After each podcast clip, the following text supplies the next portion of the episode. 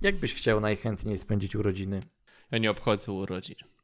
Bo córka Heroda poprosiła kiedyś o głowę Jana Chrzciciela w swoje urodziny i mi się wydaje, że to jest przynajmniej dobry powód, że świętowanie urodzin nie jest najlepszym pomysłem.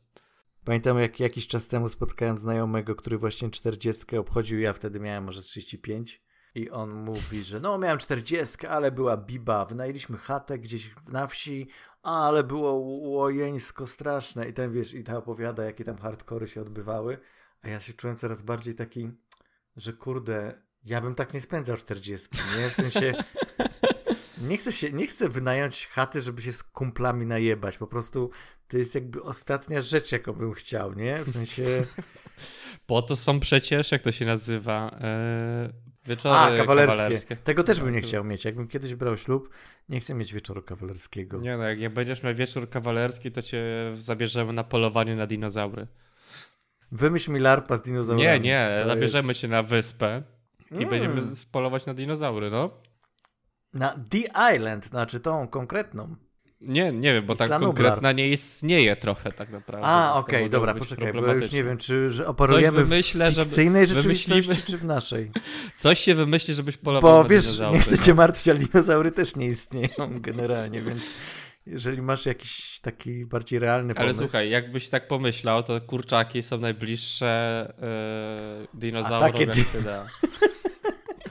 Wystarczy, wystarczy pojechać na wieś gdzieś do jakiegoś gospodarstwa i strzelać Tak, do kurczaków. I z wiatrówką strzelać do, kurcza, ten, do kurczaków.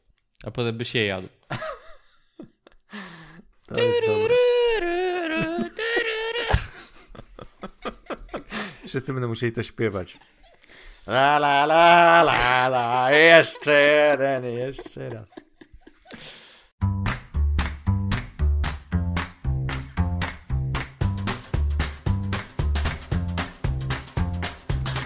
Kinotok. Podcast filmowy.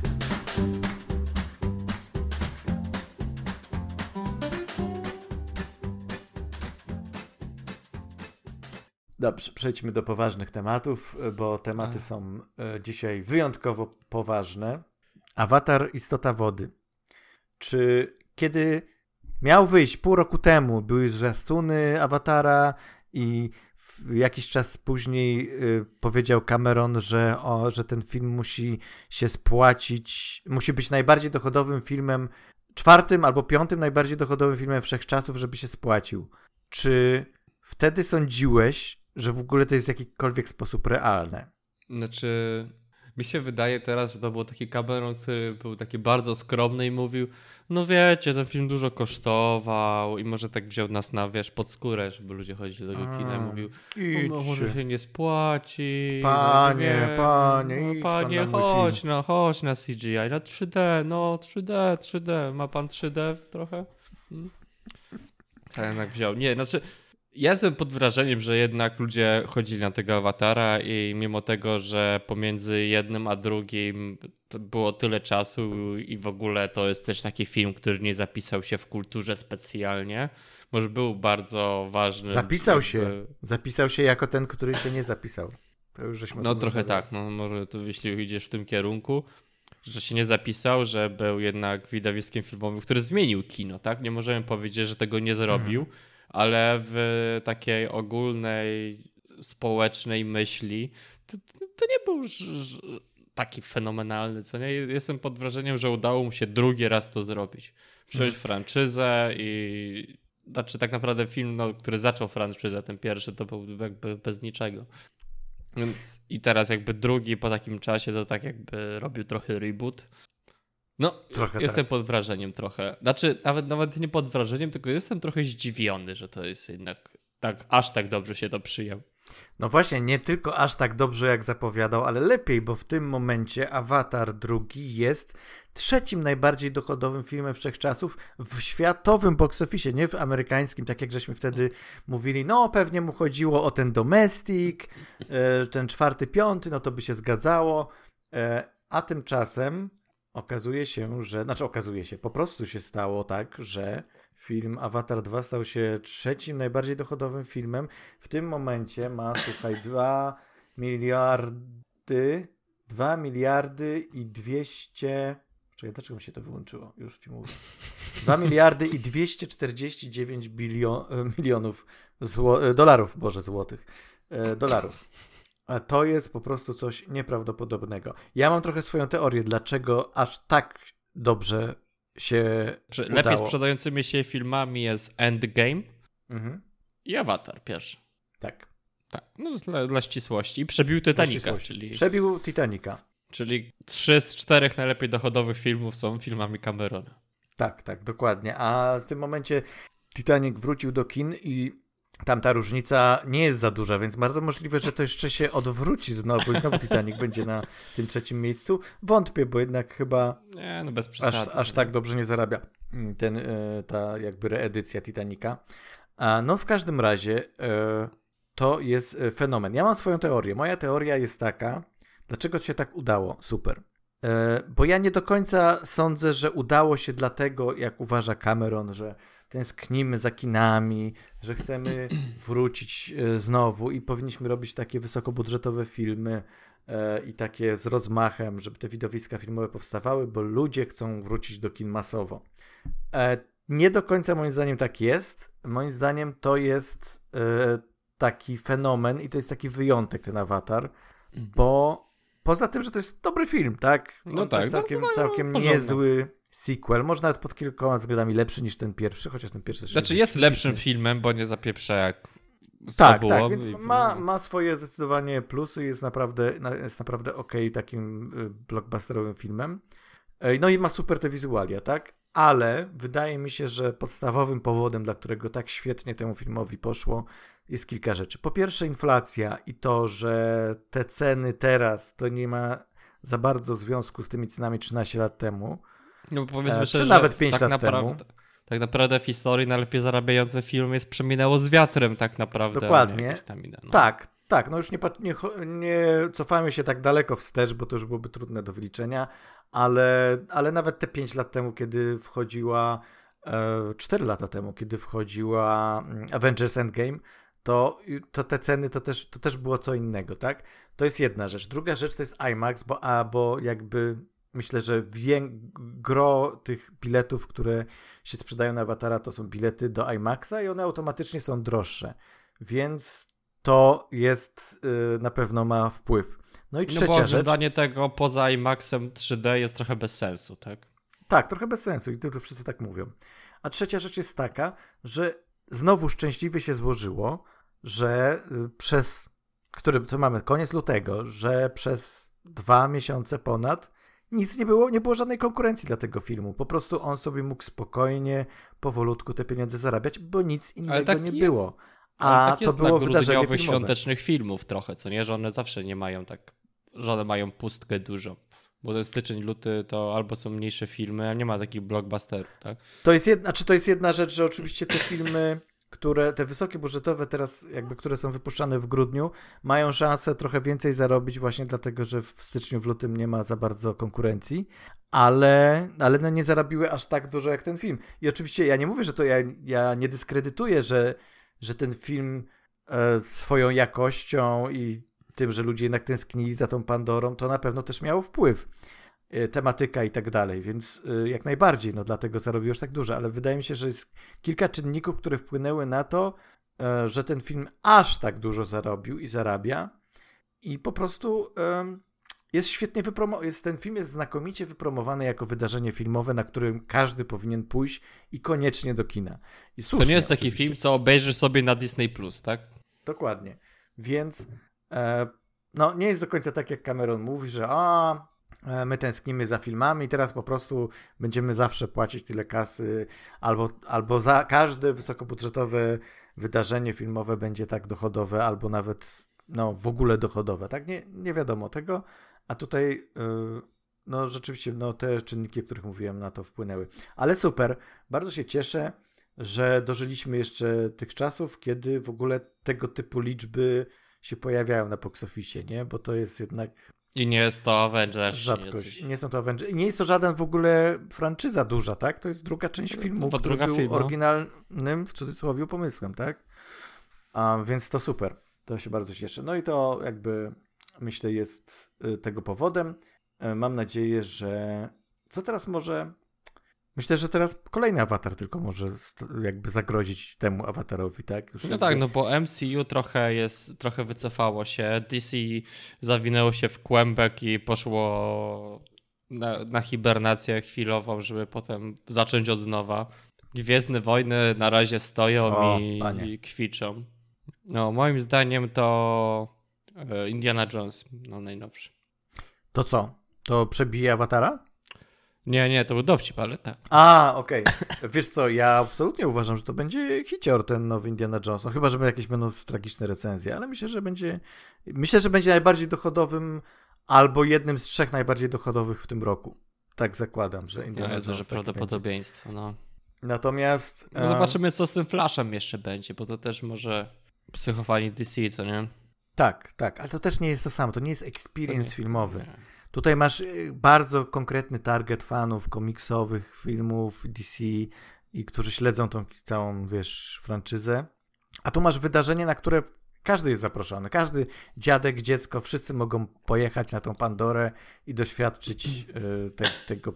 Tak, że nie masz takiego wysokiego progu wejścia, tylko jest w zasadzie. Tak. Ej, chodźcie, to jest film będzie dużo, nie musisz czytać komiksów i nie będzie stał ci jakiś dziad i mówił, że Dokładnie. nie jesteś nie fanem, znać, to nie masz tak, co nie musisz znać podstawować. pięciu filmów, czterech seriali, żeby w ogóle zakumać o co chodzi w fabule. Nie, tak, tak, tak. Idziesz tak, z no. buta no. i patrzysz i a, okej, okay, dobra, Pandora. No przecież nawet pierwszego filmu teoretycznie nie musiałeś oglądać, żeby iść. No nie, nie, absolutnie. Ale widziałeś, więc, bo każdy widział. No. To byłby mm, info o awatarze. Drugie info jest takie, że e, dosłownie wczoraj e, Warner z nienacka ogłosił, że będą powstawać, są w planach kolejne filmy ze świata Władcy Pierścieni. Po co? I to są. to, to są też ja, enigmat... ja zobaczyłem ten wpis, poczytałem trochę o tych newsów i jedyną rzeczą, jaką myślałem na ten temat, to było po co. Po co? Ale naprawdę nie wiesz po co? No, znaczy, no ja wiem po co, ale tak z czysto artystycznego podejścia po co. I czy to będzie, w, i to oni chcą robić na zasadzie, że to ma być ten, to uniwersum stworzone przez, no, o jest. Jacksona? Tak, że jakby to ma być jakby to samo, tak, no bo oni chcą go jakby zatrudnić i oni chcą go tam wprowadzić, tak, mhm. czyli to będzie jednocześnie i, to, i Hobbit i ten, po co, po co, po co to? Tam nie ma nic dodawać. Tam za każdym razem, jak coś dodajesz, to jest niepotrzebne. Mamy szczęście tylko, że psychofani Tolkiena w końcu zaczynają wymierać, więc nie jest tak trudno im dogodzić. Znaczy, że to nie jest faktor taki duży, tak? Tak. Ale no jest, ale wiesz, no wraca moda na Władcę Pierścieni dzięki wspaniałemu serialowi Amazona, dzięki temu, że no nagle się o tym zaczęło mówić, bo no, serial jak serial został przyjęty tak sobie. Oglądalność miał niezłą, ale no przyjęty tak sobie, ale jakby przypomnieliśmy sobie o czymś takim jak Władca Pierścieni. Ja sobie myślę, mam podobne poczucie jak ty, po co, ale myślę sobie tak, e, zobacz, e, kiedyś to było tak, powstał ten Władca Pierścieni, trylogia, przyniósł jakąś dużą ilość kasy, e, stał się popularny, dostał Oscary, wszyscy o tym gadali i przez jakiś czas się mówiło, dobrze, okej, okay, Czyli popularne jest fantazy, tak? Czyli możemy tutaj na tym skorzystać finansowo. Co podobnego do Władcy Pierścieni możemy zaadaptować albo stworzyć, żeby być na fali tego filmu. No i wtedy powstawały te Narnie. Narni, e, powstawały jakieś Eragony, jakieś takie inne no, no. nagle fantazy o smokach przez jakiś czas to było, ale to wszystko było dużo mniej. Narnia jeszcze całkiem nieźle była dochodowa, ale pozostałe bardzo kiepsko sobie radziły. Znaczy, bo dlatego, że to były butlegi tak naprawdę, a nie porządne, prawdziwe filmy. No dokładnie, tak, ale i, wiesz, można było sobie pomyśleć, ok, dobra, może są jeszcze jakieś znane powieści fantazy, które można adaptować, ale no i tam jak były jakieś podejścia do pewnie jakichś jeszcze zna bardziej znanych, no nie wiem dlaczego akurat Eragon im przyszedł do głowy wtedy, no i stwierdzono, bo to jeszcze była, bo to było Fusion jeszcze Young Adults, bo Eragon jest bardziej książką Young Adults, e, tak, a nie tak, tak, tak. tak, bo to, to popularność Young Adults jeszcze się zaczęła, to prawda. E, no tak, ale potem po jakimś czasie e, jakby pytanie, na pytanie, co jeszcze może być takiego jak Władca Pierścieni, teraz mamy odpowiedź, Więcej Władcy Pierścieni po prostu. Ej, właściwie dlaczego szukamy czegoś innego, skoro Władca Pierścieni jest tym popularnym, tą popularną franczyzą, róbmy dalej Władcę Pierścieni i po prostu do dobijmy tą krowę, do, wydujmy ją jak, jak bardzo się da. Um, Ale już to zrobili. Już raz to zrobili. I powstały hobbity. Ale to było dawno temu, nikt tego nie pamięta. Teraz ja to pamiętam. Pilnować. Choć nie Mają... widziałem ani jednego hobbita, szczerze ci powiem. Jak to nie? To skąd wiesz, że były złe? Może to były, będą twoje ulubione filmy. to masz zadanie teraz. Przed, e, zanim się pojawi jakiś film z Warnera, będziemy oglądać Hobbity i omawiać. No. Ale to filmy powstaną, wiesz, to też jest tak, że to jest news, ale te filmy powstaną, będą w kinach za 7 lat. Tak minimum 7 lat. No to masz 7 lat, żeby nadrobić. To jest spokojnie, nadrobisz, jakoś wytrzymasz. Jeden film w minut, roku. Po 10 minut na miesiąc. Okej. Okay. to akurat dasz radę. E, no, więc e, tak, ja też uważam, że to jest głupie. Znaczy, to jest głupie. Oczywiście może z tego wyjść super rzecz, tak? Zawsze e, może wyjść coś fajnego. Ale to można naprawdę. Czy nie ma franczyzn, które dałoby się lepiej zrobić? Albo na przykład coś nowego? Na przykład no właśnie, coś tak. świeżego? Tak. No dokładnie, ale. Znaczy, dlatego ale... cieszę się trochę na to Dungeons and Dragons, bo niby nie jest to franczyza Dungeons and Dragons, mhm. ale i to jest Faerun, ale jakby ten świat, który on tam zrobił, to jest jakby konkretny świat, w którym jest olbrzymia ilość książek.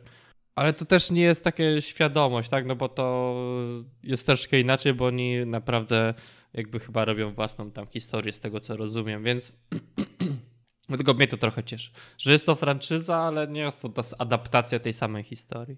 I, i tak. tak. naprawdę w świecie, który się na to nadaje, a nie jak Śródziemie, które ma jedną porządną historię, do której był zrobiony his, cała background historia, ponieważ Tolkien był świrem i tak naprawdę to, to jest gościu, który pisał sobie do szuflady książki i był maniakiem językowym i zrobił te powieści, żeby się pochwalić, jak to super robi język. I tyle, tak? No, no, ale stworzył fantastyczny, spójny świat. Ja się nie zgodzę, że nie można robić w obrębie tego świata nowych historii. Ale właśnie, Przecież... ale on jest tak, ale chodzi o to, że on jest tak spójny, że on, no. on jest spójny w swojej historii, a nie w, w, w spójny w, jakby w tym świecie. Bo tak, to nie jest tak, że Tolkien wymyślił cały ten świat, tak? Na przykład pierwsze części, tak na, jakby to jak Tolkien pisał, to ma, mamy wyobrażenie sobie, że on stworzy cały świat i tak dalej. Nie, to nieprawda. On po prostu narysował mapy tak naprawdę do ostatniej książki, bo nie wiedział, jak daleko muszą przeskakiwać ci ludziki, więc sobie narysował mapy, żeby wiedzieć, jakie jest tam przestrzał czasowy. To nie było tak, że on taki super. on po prostu zrobił sobie RPG Dungeons and Dragons tak, i tak, poruszał tak. pionkami. Tak. Dokładnie tak to wyglądało. Historię. Rzucał kośćmi, okej, okay, tak. wyszło mi Dobra, 12 na los, Ale wiesz, okay. Ale no, absolutnie nie wiesz o co chodzi w RPGach, co nie? Ale, nie. ale chodzi o to, że chodzi o to bardziej, że jakby on two, jakby adaptował to, co wcześniej napisał i na podstawie tego jakąś logikę sobie wytwarzał. Tak on sobie robił jakieś tam małe mapki, a potem coraz większe. To... No ja bym tak, ja bym tak nie dyskredytował jednak Tolkiena. Wydaje znaczy, mi się, że no, to jest miało... niesamowite historie, ale to jakby ten świat miał służyć tej historii. I teraz jeśli chcemy w ten świat coś wkładać, to nie, nie ma to sensu. Tak jak pierścienie władz trochę Dobrze. pokazały. Okej, okay, to ale w takim to razie. Mój rad trochę, trochę, więc to też. No tak, to w takim razie pytanie. Powiedzmy, że teraz jest ta moda na fantazy. Mhm. Spośród rzeczy, które nie zostały jeszcze zaadaptowane, a są klasykami fantazy, co mhm. zamiast Władcy Pierścieni byś zaproponował? Biblię, Stary Testament. Ale tak porządnie. Nie, no, nie żartuję. Okay. No. Zrobić sobie na przykład e, ten Księgę Królów na przykład zaadaptować. Tak, i zrobić z tego serię Poczekaj, taką historyczny epik. Które studio ma prawa do Biblii? Żadne, wszystkie mają no to będzie problem, bo wszystkie będą chciały robić swoją wersję i nagle. O, i wyobraź dobrze, sobie. To będzie uniwersum, które każdy może, każdy dokłada swoją cegiełkę. Wyobraź sobie, że Warner mówi: Dobra, adaptujemy Biblię, robimy super blockbuster na podstawie Biblii, e, począwszy od tam, nie wiem, księgi e, tej rodzaju. Genesis, księgi rodzaju, no. tak i, i, zobaczymy jak to. No i to jest super dochodowe, figurki się sprzedają tam, nie wiem, Noe, jego arka, po prostu wiesz, wszystko się sprzedaje jak, jak świeże bułeczki, mamy super franczyzę. No dobra, i inne studio mówi, ej, okej, okay, dobra, to my teraz zrobimy swoją wersję. To inne studio mówi, to my zrobimy swoją. I po prostu masz teraz zalany, tak jak, te, tak jak w tym momencie masz Marvelę, tak za e, powiedzmy 10 lat masz wszędzie Biblię. I to brzmi ciekawie. Wiesz, że jakby tam jest olbrzymia ilość historii, które dałoby się zaadaptować na takie epickie historie, tak? No bo to jest jedna wielka epicka historia, ta wiesz, wiesz, nie chodzi, wiesz, chodzi mi o Stary Testament, tak? Tak, No, tak, tak. No, wiesz co, zaczyna mnie coraz bardziej Że wszyscy uczepili się tego Nowego pomysł. Testamentu, a tak naprawdę Stary Testament, taki wiesz, gdzie są te wojny Izraelów, znaczy Królestwa Izraela.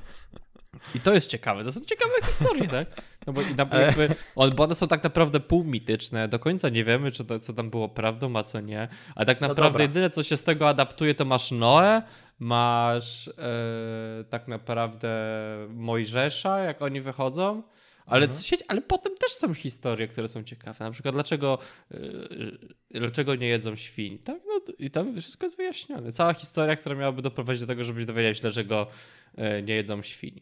A to są, wiesz, historie polityczne na miarę tron. Dałoby się to zrobić. Wiesz co, ja to sobie wyobrażam y, jako taki wysokobudżetowy serial, na, tak, jak, Mm. tak jak Władca Pierścieni, prędzej niż jako franczyzę filmową. Trochę bo jednak tak, no. wydaje mi się, że to e, za duże ryzyko byłoby. Poza tym widać, że no, mitologia często jest adaptowana na filmy Mm. i nie została podłapana aż tak, aż tak jak może by, byśmy tego chcieli, czy, czy nie wiem, czy studio by chciało. No. Ale w ogóle zabawne jest to, że jak się zapytałem, coś, coś fantazy oprócz Tolkiena, Biblia, bo już po prostu. E, ta, ale prawda jest taka, bo wiesz, no Tolkien to jest Biblia wśród fantazy, ale co jest bardziej niż Tolkien?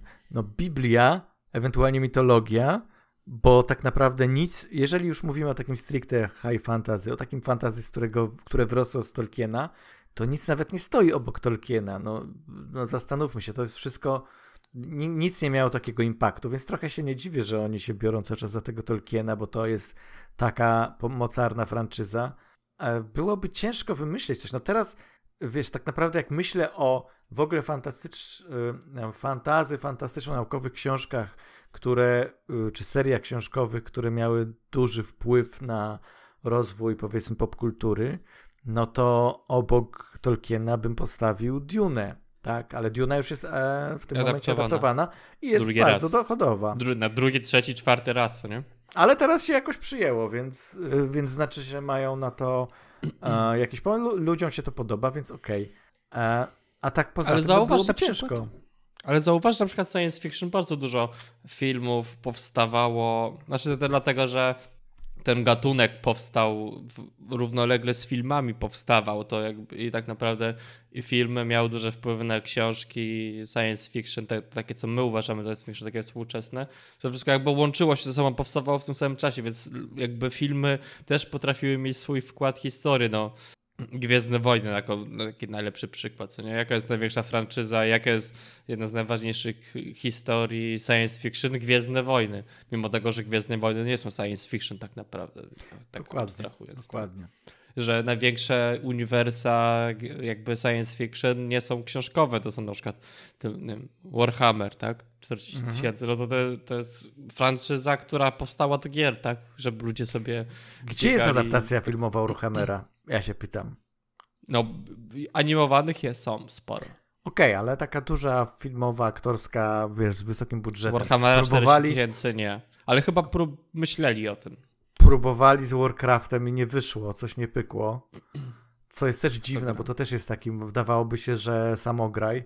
A, i, I poza tym dobry reżyser Mhm. stał tam za kółkiem i ja sam byłem w szoku, jak ktoś, kto zrobił takie świetne dwa filmy science fiction, zrobił potem taki tragiczny film fantasy. Ale nie, ale podobno Warhammer 40 tysięcy myślą nad serialem. Nawet tego Kawila Mhm. chcą e, zaangażować. Racja, racja, tak. No więc teraz bardziej idą w seriale i dobrze, niech sobie idą. A, dobra, E, a jeśli chodzi o książki Aha. science fiction, to Wszyscy Okej. na Zanzibarze. To jest to. to Nikt to, tego nie, nikt nie wie o, czym, o co chodzi, nikt tego nie słyszał o tym. A to jest książka, która opowiada o naszych współczesnych czasach, tylko była napisana. Ale to nie 60 lat będzie, to jest to nie zarobi dwóch miliardów dolarów. Jeśli dobrze to sprzedasz, to nie jest taka, że to jest książka, filozof... trochę jest filozofują tam, ale tam jest dużo akcji, dużo się dzieje i można by zrobić. Na pewno więcej niż na zmienić. przykład... A w ogóle czy nakręcili kiedyś Ubika? Dika? Nie wiem, nie wiem o tym. Dobra, to ja sobie nic. poszukam, a ty mów sobie dalej. Dobrze, więc to byłyby newsy, a teraz przejdźmy jeszcze na chwilę, pogadajmy sobie o tym, co widzieliśmy tak niezależnie od tych głównych filmów, które dzisiaj będziemy omawiać. A ty coś widziałeś, czy, czy nie tak, bardzo? ja widziałem, ja widziałem. Okej, okay. to powiedz, co ty widziałeś. Widziałem na HBO, chyba, chyba na HBO, Duch Śniegów, czyli o. dokument e, dokument z 2021 roku o parze tak, fotografów natury. Znaczy, jeden jest dziennikarzem, drugi jest fotografem natury, który lecą do Tybetu, robi zdjęcia e, zwierzętom i krajobrazu, szukając tak naprawdę tego, co nie jest jakby powiedziane w, w promocji filmu, to jest chyba najciekawsze, że szukają zdjęcia takiej tybetańskiej, takiej pantery. Mhm. I wszyscy uważają, że, ten, że ta tybetańska pantera już wyginęła. Oni szukają jej i próbują zrobić jej zdjęcie. Ale tak naprawdę to jest film o dwóch Francuzach, którzy filozofują sobie w Tybecie, siedząc w naturze i oglądając no, jakby pustkowia, tak? No bo to są pustkowia. I są niesamowite, piękne zdjęcia. To jak oni tam potrafią uchwycić, jest niesamowite tak naprawdę, mimo tego, że to jest dokument, to czujesz, że to jest jakby zmontowane, jakby taka historia, tak, to, ta podróż, którą oni tam odbywają, mimo tego, że tak naprawdę to się na pewno nie odbyło, tak? I no, szczególnie, że zakończenie też jakby pozytywnie cię nastawia do tego wszystkiego, ale niesamowicie piękny dokument. To też jest taki film, że trzeba chyba trochę posiedzieć sobie w ciemności i obejrzeć go na ładnym ekranie, bo to no, niesamowite zdjęcie. Ja też mhm. polecam. Bardzo piękny film. Tak, on jak był w kinach, to też y, znajomy był i polecał bardzo y, właśnie pójście. Jestem zainteresowany, biorąc pod uwagę właśnie ten temat. Podoba mi się to, że poszukują tej pantery. Pantera śnieżna, jak tutaj widzę, się nazywa. Tak, pantera śnieżna, no. A tak, to jest, to jest spoko. To jest. Yy... Myślę, że to sobie yy, w swoim czasie zobaczę, bo, bo, bo, bo mnie interesowało już wcześniej. Yy, I też sobie dziwię się, że chyba ten film nie był nominowany do Oscara za dokument, nie? A wygląda na taki, co może mógłby być. Pamiętaj, że też dokumenty, które wygrywają, jakby są nominowane do Oscarów, bardzo często nie są e, naturalne, tak? One bardziej. Może inaczej, to też. tak, że, Ale że jest, jest różnica pomiędzy dokumentem a filmem przyrodniczym. A ten film jest bardziej filmem przyrodniczym. Ale w tym roku startuje film o wulkanach i o tym, jak. Ale tam jest fabuła. Tak? Widziałeś? No, tak, nie, ale Julia i to okay. muszę obejrzeć. Na pewno, okay. na pewno przed Oscarami w, obejrzę. W zeszłym roku czy dwa lata temu wygrał film o ośmiornicy przyrodniczy. No, on miał też fabułę ale, bardzo taką no Tak, ale to no. Ale A też chyba nie ma zabawny, fabuły, mówisz, nie? Okay. No nie, on był taki zabawny i przejmujący. To była cała, cała rzeczywiście dramaturgia była w tym filmie. Można, że ten film mógłby to... dostać nagrodę za zdjęcie, ale też rozumiem, że to hmm. nie jest, to, jest też tylko innego, tak? No bo to nie były zaplanowane zdjęcia, tylko coś, co mogli, byli w stanie uchwycić konkretnie w naturze. Jasne. To też no, jest teraz coś innego. Jasne, no chętnie, chętnie sobie nadrobię. E, ja natomiast e, bardzo byłem ciekaw tego filmu Królowa Wojownik po polsku. Po angielsku The Woman King, czyli kobieta król. Kobieta król, a nie królowa wojownik, ale spoko. Ale królowa trochę... wojownik mimo wszystko trochę lepiej. Tak, nie to lepiej to brzmi, ale trochę nie jest o tym, e, więc trochę nie pasuje do fabuły, ale spoko, no rozumiem, że jakoś tam musieli to przetłumaczyć. A może słowo kobieta e, jest teraz zbyt ryzykowne, żeby je użyć w tytule, więc, więc postanowili... Bez przesady. E, postanowili użyć określenia królowa wojownik ponieważ to był film, który on tam we wrześniu chyba się pojawił w Stanach e, i od razu zbierał super recenzje, wszyscy się zachwycali tym filmem, zachwycali się rolą Violi Davis, mówili, że to jest film, e, który ma szansę na Oscarach, że to jest e, Braveheart naszych czasów, no i generalnie, że że to jest takie widowisko filmowe, które, po pierwsze widowisko filmowe, których już y, historyczne, których już się nie robi tak w ten sposób, a po drugie jest to film, który jest trochę filmem akcji jest nastawiony na, taką, na to, żeby dać jednak widzowi rozrywkę. Więc takie trochę miałem sprzeczne informacje na temat tego filmu. Jedni mówią kino Oscarowe i Braveheart, drudzy mówią rozrywkowe kino akcji i tak mówię, no niby w sumie Braveheart też miał akcję, ale czy to było kino rozrywkowe? No zależy no, co rozumiesz rozrywkę. mógłby być filmem uznawany za filmem rozrywkowym, tak? A, No tak, jasne. Znaczy generalnie większość filmów hollywoodzkich to są filmy rozrywkowe, to jakby inna rzecz. Ale w każdym razie i tak myślałem o tych szansach Oscarowych. Myślę sobie, kurczę, fajnie byłoby, gdyby taki film się pojawił wśród tych nominacji, bo to jest szansa na to, że tego typu filmów by się więcej pojawiało, a ja jestem fanem. Ja bardzo lubię, wiesz, takie widowiska historyczne, wojenne, e, które są z jakichś takich e, niewyeksploatowanych epok do końca. Znaczy nie mamy po raz kolejny pierwszej i mhm. drugiej wojny światowej, tylko wojny jakieś domowe w Afryce. To jest coś, co jest nie jest aż tak eksploatowane w Hollywoodzie.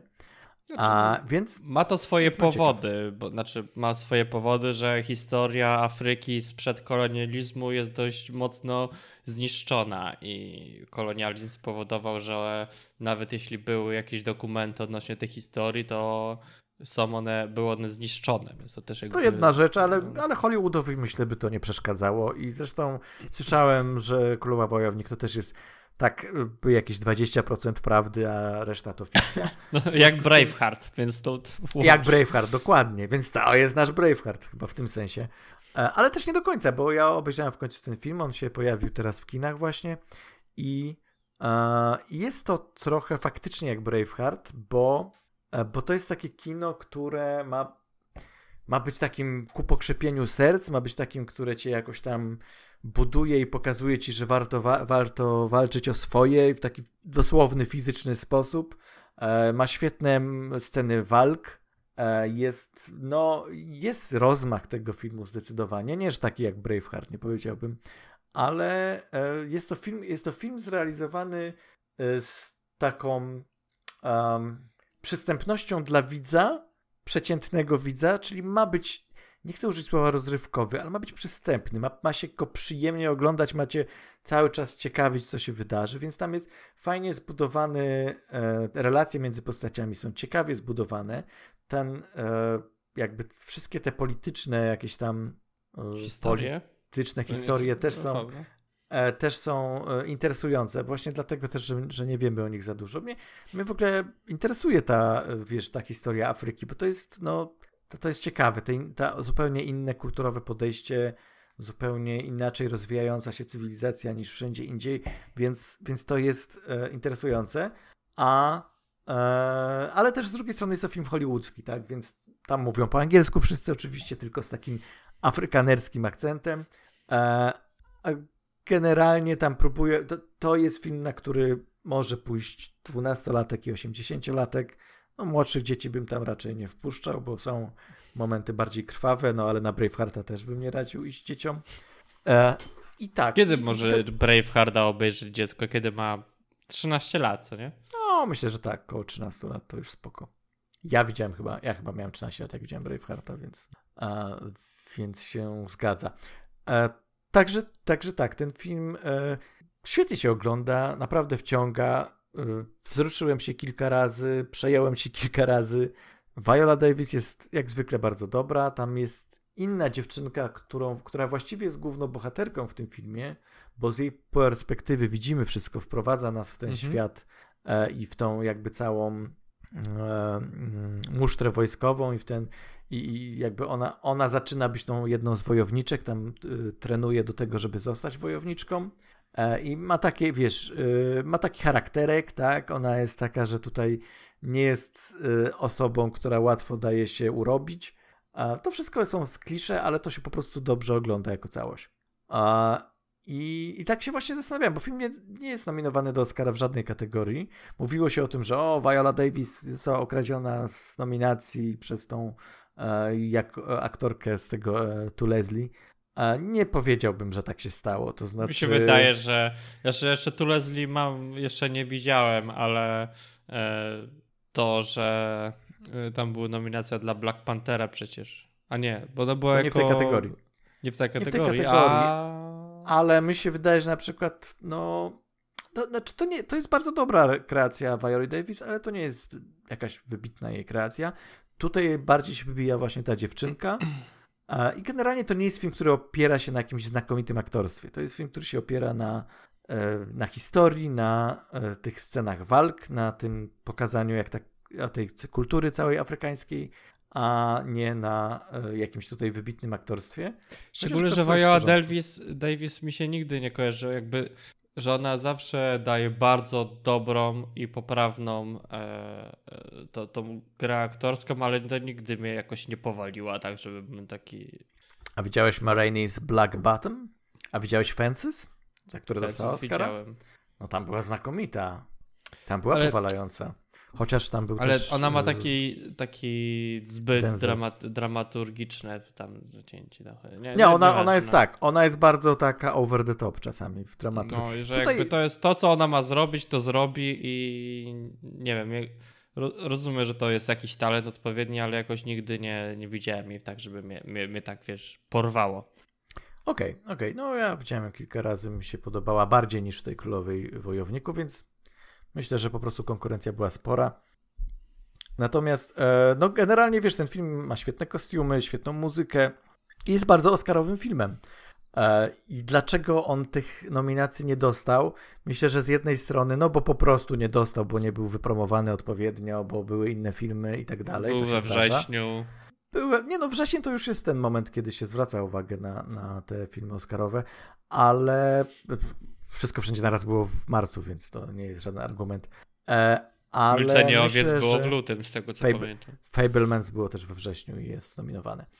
E, w każdym razie e, wydaje mi się, że tutaj ten film troszeczkę za mało jest wyrazisty. On jest bardzo przezroczyście zrobiony, on jest bardzo porządnie zrealizowany, natomiast brakuje tu jakiegoś wyrazistego stylu reżyserskiego, brakuje jakichś scen, które by tam to, co zapada w pamięć, to są takie momenty, jakieś interakcje między postaciami i rzeczy, które się dzieją, i to cię, jakby to, co się dzieje, jest rzeczywiście przejmujące, natomiast to nie jest tak, że to jest zrealizowane w jakiś unikatowy sposób. Ten film po prostu jakby zdecydował się bardziej położyć nacisk na, na to, że, żeby być przyjemnym filmem, kinem historycznym mhm. dla widza, niż żeby być wyjątkowym filmem, który ma szansę na jakieś nagrody. Po prostu wydaje mi się, że to była świadoma decyzja, żeby pójść bardziej w tą stronę i być może liczyć na łódź szczęścia, e, który Bo nie nastąpił. całkiem nieźle zarobił, co nie? Ale zarobił pamiętam. świetnie, tak, dokładnie, właśnie. To jest film, który w Stanach zarobił bardzo dobrze. U nas kompletnie z, przejdzie bez echa z różnych powodów. Tematycznym powód na pewno jest. No tematyczny też, ale promocja była znikoma. Tego promocja była znikoma. A wydaje mi się, że tutaj. E, no poza Jedyną tym. Wyszedł... promocję tego filmu, to jaką widziałem, to jeden, trail, jeden trailer, który widziałem przed filmem w kinie. No to nie, u nas, znaczy ja pamiętam, chyba już widziałem kilka razy ten zwiastun w kinie. Niemniej e, film wyszedł w tym samym tygodniu, kiedy wyszedł Ant-Man i kiedy wyszedł Wieloryb. O wiele bardziej promowane filmy niż, e, tak. niż ten, więc e, raczej zniknie zupełnie z radarów. Wiesz, no, ale polecam. konkurował z Antmanem niż z wielorybem, powiedzmy sobie szczerze, no ale... No był gdzieś pomiędzy, myślę, wydaje, że to... Kajeta, będziemy o tym jeszcze rozmawiać, ale wszystkie filmy w historii kinematografii są pomiędzy Antmanem i wielorybem. Tak, dokładnie. dokładnie. Masz rację. Masz rację. No i to właśnie Króla Wojownik niestety stała tam po środku i, i no, przez to była mniej wyrazista. Mhm. Dobra, ja sprawdziłem. Ubik nie miał adaptacji filmowej, miał tylko adaptację grową, coś całkiem ciekawe, ale uważam, że Ubik Dika nakręcony przez e, Nolana byłby super filmem. Okej. Okay. Napisz do niego. Nie, ty napisz, ja nie czytałem książki, więc... A to przeczytaj i wtedy wyślij do niego. Dobrze. Jak wczoraj rozmawialiśmy o tym, co mamy nagrywać, to... Nie mów tego. E, co nie mów tego? nie mów tego żartu. Ta, przed obejrzeniem wieloryba był zabawny po obejrzeniu. Ale nie, dobra, mów. Że y, to jest ten y, taki mały, taki duży, może filmem być. Dokładnie, dokładnie, więc... Um... Ale ty się śmiałeś wtedy. Ty się Bo nie widziałem wieloryba, a potem płakałem. A myślałeś, że to będzie śmieszna komedyjka, po prostu gruby No ale bez przesady. No nie no, wiedziałem, że... Dobra, słuchaj, do wieloryba przejdziemy. Ant-Man i Osa to jest film, który będziemy teraz omawiać i proszę bardzo, Ant-Man i Osa Quantumania. Film, na który obaj czekaliśmy chyba je, nie wiem, od paru lat z po prostu z zaciśniętymi pięściami w oczekiwaniu takim, że aż normalnie Ja myślałem, że ten film wyjdzie w marcu generalnie. Nie wiedziałem, że on w lutym wychodzi, co jest całkiem dziwne, że na film Marvela w lutym. Znaczy, nie, to nie jest nic dziwnego, ale myślałem, że to będzie marzec. Coś by to zmieniło? Nic by to nie zmieniło. Absolutnie nic by to nie zmieniło. W każdym razie, e, myśmy tak już chwilkę, e, tak, myśmy już chwilkę pogadali dosłownie chwilkę o tym filmie wcześniej. Wydaje mi się, że mamy podobne spostrzeżenia i podobne podejście do tego filmu. E, ale to jest ciekawe, bo film generalnie spotkał się z takim, e, no raczej negatywnym odbiorem, można to powiedzieć. Na Rotten Powiedzmy, że ma... krytykom się nie spodobało. Krytykom się nie spodobał, ale też dużo osób, które no, nie, nie uznają się za krytyków, też się nie spodobał, ale widziałem kilka pozytywnych opinii i, to, I te pozytywne to zazwyczaj były takie, no bez przesady, on nie jest aż taki zły, e, dobrze się bawiłem, było tak, ok, no. tak? No, ja nie należę do żadnej z tych opcji, bo uważam, albo do obu jednocześnie należę, bo uważam, że Ant-Man i Osa Quantumania jest absolutnie chyba najgorszym filmem e, z MCU. Uważam, że jest e, totalnym bałaganem i pierdolnikiem filmowym, że nie jest do końca filmem, to już też pisałem w recenzji, że to jest jakiś wyrób filmopodobny, który po prostu no tam A... można wchodzić tak naprawdę w takie drobne szczegóły, mówiąc dlaczego. Na przykład dla mnie to, to co też no, rozmawialiśmy o tym wcześniej, ale że dla mnie najbardziej dziwną rzeczą w tym filmie jest to, że ten film czasami się zatrzymuje, żeby opowiedzieć dowcip, zamiast tego jakby to tak. zrobić. Tak na przykład, że jest cięcie i, i jest zrobione teraz opowiemy dowcip, teraz będzie quip i poza tak naprawdę jedną sceną, to chyba docelowo żadna mnie nie rozśmieszyła w tym celu, żeby mnie rozśmieszyć. Tak? E, znaczy, tak, tak, tak, dużo się śmiałem, ale nie dużo się śmiałem z filmem, ale dużo się śmiałem z filmem. Y tak, to zaraz przejdziemy do tego, co tam działało, co nie działało, tylko daj mi skończyć moją myśl. E, że, um, że tak, że to jakby jest, jest tragiczny film. Ten film jest no, pod prawie każdym względem niewypałem, ale bawiłem się absolutnie świetnie i uważam, że im bardziej ten film się potyka o te wszystkie swoje problemy, tym daje lepszą frajdę. I to jest moje specyficzne podejście, bo ja w pewnym momencie postanowiłem się śmiać z tego filmu, bo pierwsze tam 20-30 minut to było męczarnie dla mnie. Natomiast w pewnym momencie myślę sobie właściwie, dlaczego ja tutaj oczekuję czego. Jestem na Ant-Man i Osa Quantumania czego ja chcę od tego filmu. I po no. prostu w pewnym momencie sobie dałem, odpuściłem totalnie i e, kolejne absurdy, które się pojawiały, tylko, tylko mi po prostu E, podbijały e, frajdę z oglądania. Zgadzam się z tymi opiniami niektórymi, że ten film, bo słyszałem taką opinię i to się z tym zgadzam, że gdyby ten film był jeszcze trochę bardziej szalony, to byłoby lepiej. Gdyby był jeszcze gorszy, to byłoby lepiej. Gdyby, gdyby aspirował faktycznie, albo gdyby miał taką stylówę wyrazistą jak Flash Gordon, czy a, mm, nie wiem, Interkosmos, czy cholera, jakieś, jakieś takie filmy, no. które tam op opowiadają o tym, że podróżujesz gdzieś do innego świata, mikroświata albo makroświata, to byłby zdecydowanie ciekawszy, nawet jeżeli byłby tragiczny.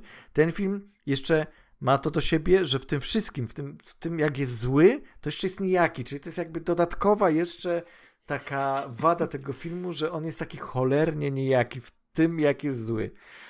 Hmm. A jednocześnie ma bardzo fajne pomysły też niektóre kreatywne. Dobrze, dobrze. To jest no. szaleństwo, to jest szaleństwo. Tak, znaczy on chyba był trochę bardziej e, szalony niż Doctor Strange czasami, jeśli chodzi o te pomysły. Chyba był tro, trochę lepiej to rozwiązany. Przy czym Doctor Strange, ja jestem większym fanem oczywiście Doktora Strange'a. E, to jest lepszy, lepiej skreowany film. Lepiej tak? jest stylistycznie zrobiony, tak? Jest jakiś wyrazisty, natomiast tutaj jest problem. Jesteś w świecie takim mikroświecie. Z tą wyrazistością, tak.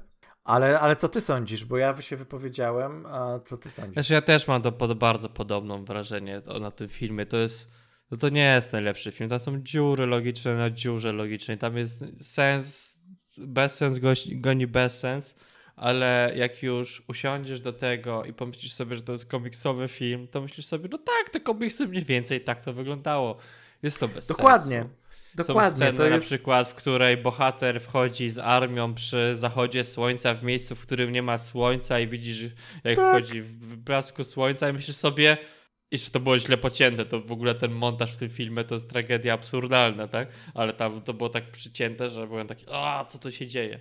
I było bardzo dużo kiepskich rzeczy, choć miał dużo fajnych, śmiesznych, wizualnych gagów, które mi się Mhm. na przykład podobały całkiem bardzo, ale całkiem ten film był zabawny, to było przyjemne kino, jeśli to jest odmurzenie, które możesz sobie pójść i obejrzeć go, to nie jest jakaś tam wielka tragedia, szczególnie, że wszystkie filmy MCU tak naprawdę lecą ostatnio na takiej granicy pozytywny, dobry, zły, tak? Pamiętajmy, że Rotten Tomato nie opowiada ci, jak, czy ten film jest dobry, czy zły, tylko czy krytykom podobał się, który, jakim krytykom się podobało, tak? Ale to możesz I być... czy to jak się podobało? Bo to może być tak, że no ledwo, ledwo daje mu I give it a pass i, i Tak, wiesz, i- tam i ma tyle, na tak? przykład to 3 tak. na 6, tak? Tak, ale i jest nadal już jest na plus. Opinia. Mhm. Na przykład sceny, z, jak on już tam. Znaczy, największy zarzut dla mnie to dla tego filmu jest i co mnie bardzo boli w serduszku, dla którego mógłbym powiedzieć, że ten film jakby jest negatywnie przeze mnie odebrany, to fakt, że to jest jak wszystkie. Ja, jestem fanem pierwszego i drugiego Ant-Mana. Ja lubię bardzo te filmy, uważam, że to są jedne z lepszych filmów w MCU, ponieważ to są filmy o czymś. Te fabuły były konkretne i pokazywały konkretną rzecz. Film MCU to były filmy o złodziejach. I były filmami o tym, że oni muszą coś zdobyć, jest heist, jest cały, cały to wszystko, klimat jest zachowany. I zamiast zabrać ten wątek i przenieść do tego Quantum Money, niby jest to tam rzucone takimi ochłapami i też byłem wkurzony strasznie, że to tak się zrobiło. Szczególnie, że można byłoby zrobić ten sam wątek, można by wziąć tą samą fabułę, tylko rozszerzyć ten wątek samej, samej kradzieży.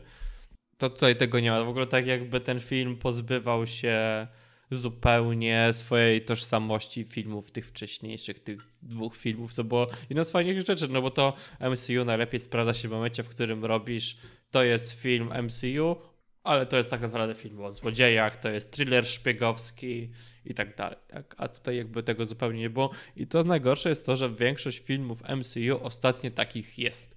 Po prostu, że to są filmy MCU i to nie są konkretne filmy. Eee, Spider-Man, eee, Doctor Strange. To nie było, to, to były filmy MCU jako swój własny gatunek, a nie gatunek filmowy, który jest w świecie MCU. Nie, nie, nie, nie, nie, nie, nie, nie, nie przykładaj doktora Strange'a do tej do tej, A nie, to do był zarzut swojego dla całego MCU, no. Ale Doktor Strange jest jedynym wyjątkiem, który zaprzecza właśnie temu, co mówisz. No tak, Doktor ale wiesz, Strange no, jest horrorem wewnątrz MCU, który jest... Okej, no znaczy, dobra, wiem, wiem o czym dobra, mówisz, no, wiem o nie- czym nie mówisz. jest Znaczy, horrorem, mi się no, wydaje, nie jest że horrorem, no. Wydaje mi się, że e, tobie, to, co tobie chodzi, że fabularnie on jest skonstruowany tak, że musisz znać serial WandaVision, żeby wiedzieć o co chodzi i jest zapowiedzią kolejnych filmów i w tym sensie, tak? O, rozumiem, No to że, też, że tutaj też tutaj jest takie. bo no. gatunkowo jest bardzo swój. No nie jest horrorem jak No typowe dobra, horrory, ale jak dobra, na no MCU, no to większym horror, większego horroru MCU nie zrobiło. Jest Ale stylowo to nie jest filmem horror. Sama Raimiego. Ale to nie był horror. Co, co to znaczy, to nie był horror? Jak moim zdaniem tam było sporo horrorowych momentów. To nie był super straszny horror, ale horror niekoniecznie musi No być. To, to dobra. jest stylistyka, nie? To jest, Dobra. to jest stylistyka i ta stylistyka horrorowa ewidentnie się przebija przez e, doktora Strange'a. Więc ja się z tobą zgadzam, że większość filmów tego em, e, ostatnio MCU, a nie, nie wiem czy ostatnio, ale powiedzmy, że ostatnio, e, to są filmy, które mają mało, są mało wyraziste, ale wykluczyłbym doktora Strange'a z tego, bo uważam, Dobrze, wy, to wykluczam z tego Ach, zdania doktora jest, Strange'a. Szczęśliwy jest. jesteś? jestem szczęśliwy. Dobrze, Continue. Kajetan. Ale dobre rzeczy. Bo powiedzmy wolne rzeczy, żeby potem pastwić się nad filmem i mówić, jaki, jak się dobrze na nim bawiliśmy. Dobrze. Dobre rzeczy. Mam, mam od razu powiedzieć pierwszą dobrą rzecz. Najbardziej dobrą, która mi się podobała. Modok. Modok jest super. Modok, Modok mi się strasznie serduszko. podobał. Nie wiem, czemu Modok ludzie jest- narzekają na niego. Ja, ja, ja słyszałem raczej pozytywne opinie, ale może wiesz, może nie byłem w odpowiednich kręgach, ale, ale Modok moim zdaniem jest super, jest, y, ma piękny ark, ma... Jest e, To jest w ogóle wątek jakby napisany przez fanów MCU, którzy wymyślali. W ogóle cały ten film taki jest trochę. Nie wiem, czy to zauważysz, że cały ten film jest taki, jakby fani MCU próbowali przewidzieć, co się dzieje w tym filmie, i wszystkie te teorie były wsadzone w ten film. Trochę tak się czułem, jak to oglądałem, szczególnie jeśli chodzi o Mondoka. Znaczy masz na myśli, że chcieli przewidzieć, co się wydarzy w filmie, Tak, ale tak. nie coś, co sami by chcieli, żeby się wydarzyło. Znaczy nie, nie, że to tak, że jakby, że nie, że fani właśnie tak robią czasami, że o, zróbmy to, wstawmy tą postać, tą postać, ona się zamieni, będzie taką postacią. To jest jakby wątek zabrany, wymyślony przez fanów. Ale nawet jeśli by założyli, że no, ten Modok to jest ta postać, na razie bez spoilerowo nie będziemy mówić, to myślę, żeby nie, nie pokazali go w ten sposób, jak pokazał go ten film, bo z tego co tak, wiem... Bo, bo to każda decyzja jest fanów jest inny. głupia. Każda decyzja fanów MCU jest głupia, pamiętaj o tym, dlatego trzeba robić Pamiętam, odwrotnie niż oni chcą, a w tym filmie wszystko zrobione jest tak, jakby oni chcieli. Ale, ale z tym Modokiem, no nie do końca się zgodzę. Wydaje mi się, że Modok jest trochę. Ja, ja, wbrew... ja słyszałem Moim zdaniem jest teorię o Modoku, ultra. zanim ten film powstał. Jak ale... tylko było powiedziane, okay. że Modok jest, to widziałem przynajmniej z, z, dwóch czy trzech różnych źródeł motyw, które odgadł, odgadł kto jest Modokiem. Ale okej, okay, kto jest Modokiem spoko, ale to jak Modok jest pokazany, to jest już zupełnie Aha, co innego. To, no. Chodzi o to, to że Modok jest jest jak w kreskówkach trolem. z Ironmana z lat 90. No po prostu to tak... Trochę tak, trochę tak. Znaczy, dobra, nie widziałem kreskówek z Ironmana, ale wydaje mi się, że postać Modoka jest o tyle zaskakująca, że jest trochę wbrew temu, co z tego, co ja wiem, jaką postacią jest Modok w komiksach, e, to tutaj mamy Modoka, który jest... um, jak to powiedzieć, żeby nie zespoilować? No jest jest postacią, on jest tragiczny, ale on jest przy okazji tym On jest zabawny, to jest śmieszny. On jest śmieszny. On jest śmieszny e, i jest, y, kurczę, Przejdziemy do, do spoilerów, bo, bo może znaczy, bo, do końca, bo, Dobra, ale dobra, to, czyli Modok. Ja też Modok. uważam, że nieważne co ludzie uważają, Modok mimo tego, że jest tragicznie zrealizowany, to dodawało mu tylko dodatku. Ja przypominam, że byłem w IMAXie 3D, bo to była jedyna godzina, w której mogłem pójść. To była do IMAXa 3D, więc widziałem Modoka w pełnej okazałości. Ach, mm. ze wszystkich stron. Dobra. E, mi się podobał Paul Rod, ale Paul Rod to mi się zawsze będzie podobał, nieważne co będzie robił. Jeśli będzie siedział w filmie i bił sieroty, to też będzie mi się podobał, będzie taki ciągle uśmiechnięty. E, Jonathan Majors, no po prostu tutaj on jakby był w innym filmie zupełnie i bardzo dobrze, że on będzie nowym turbowilanem. Czy coś jeszcze mi się to by był koniec. To był Wiesz co, koniec. niektóre designy postaci były fajne i kreatywne. Tak, tak, tak. Biorąc pod uwagę. to, z komiksów, że... więc. To, to... Tak, że to było bardzo komiksowe, że to było tak. E, bez ładu i składu, było tak eklektyczne, ale przez to jakoś kreatywne i pomysłowe. Były pomysły fajne na pojazdy, były fajne pomysły na to, jak, nie wiem, jakaś broń działa, albo, albo jak ktoś tam właśnie wygląda, albo jakie ma cechy wśród tych postaci tam w tym kwantowym świecie. E, to było, nie, nie, niektóre były bardzo spoko pomysły. To też było cheesy, ale to pasowało. A natomiast cała reszta, no chyba, chyba już trudno jest znaleźć jakiś taki pozytyw, przynajmniej takie, które by się rzeczywiście wybijały tutaj.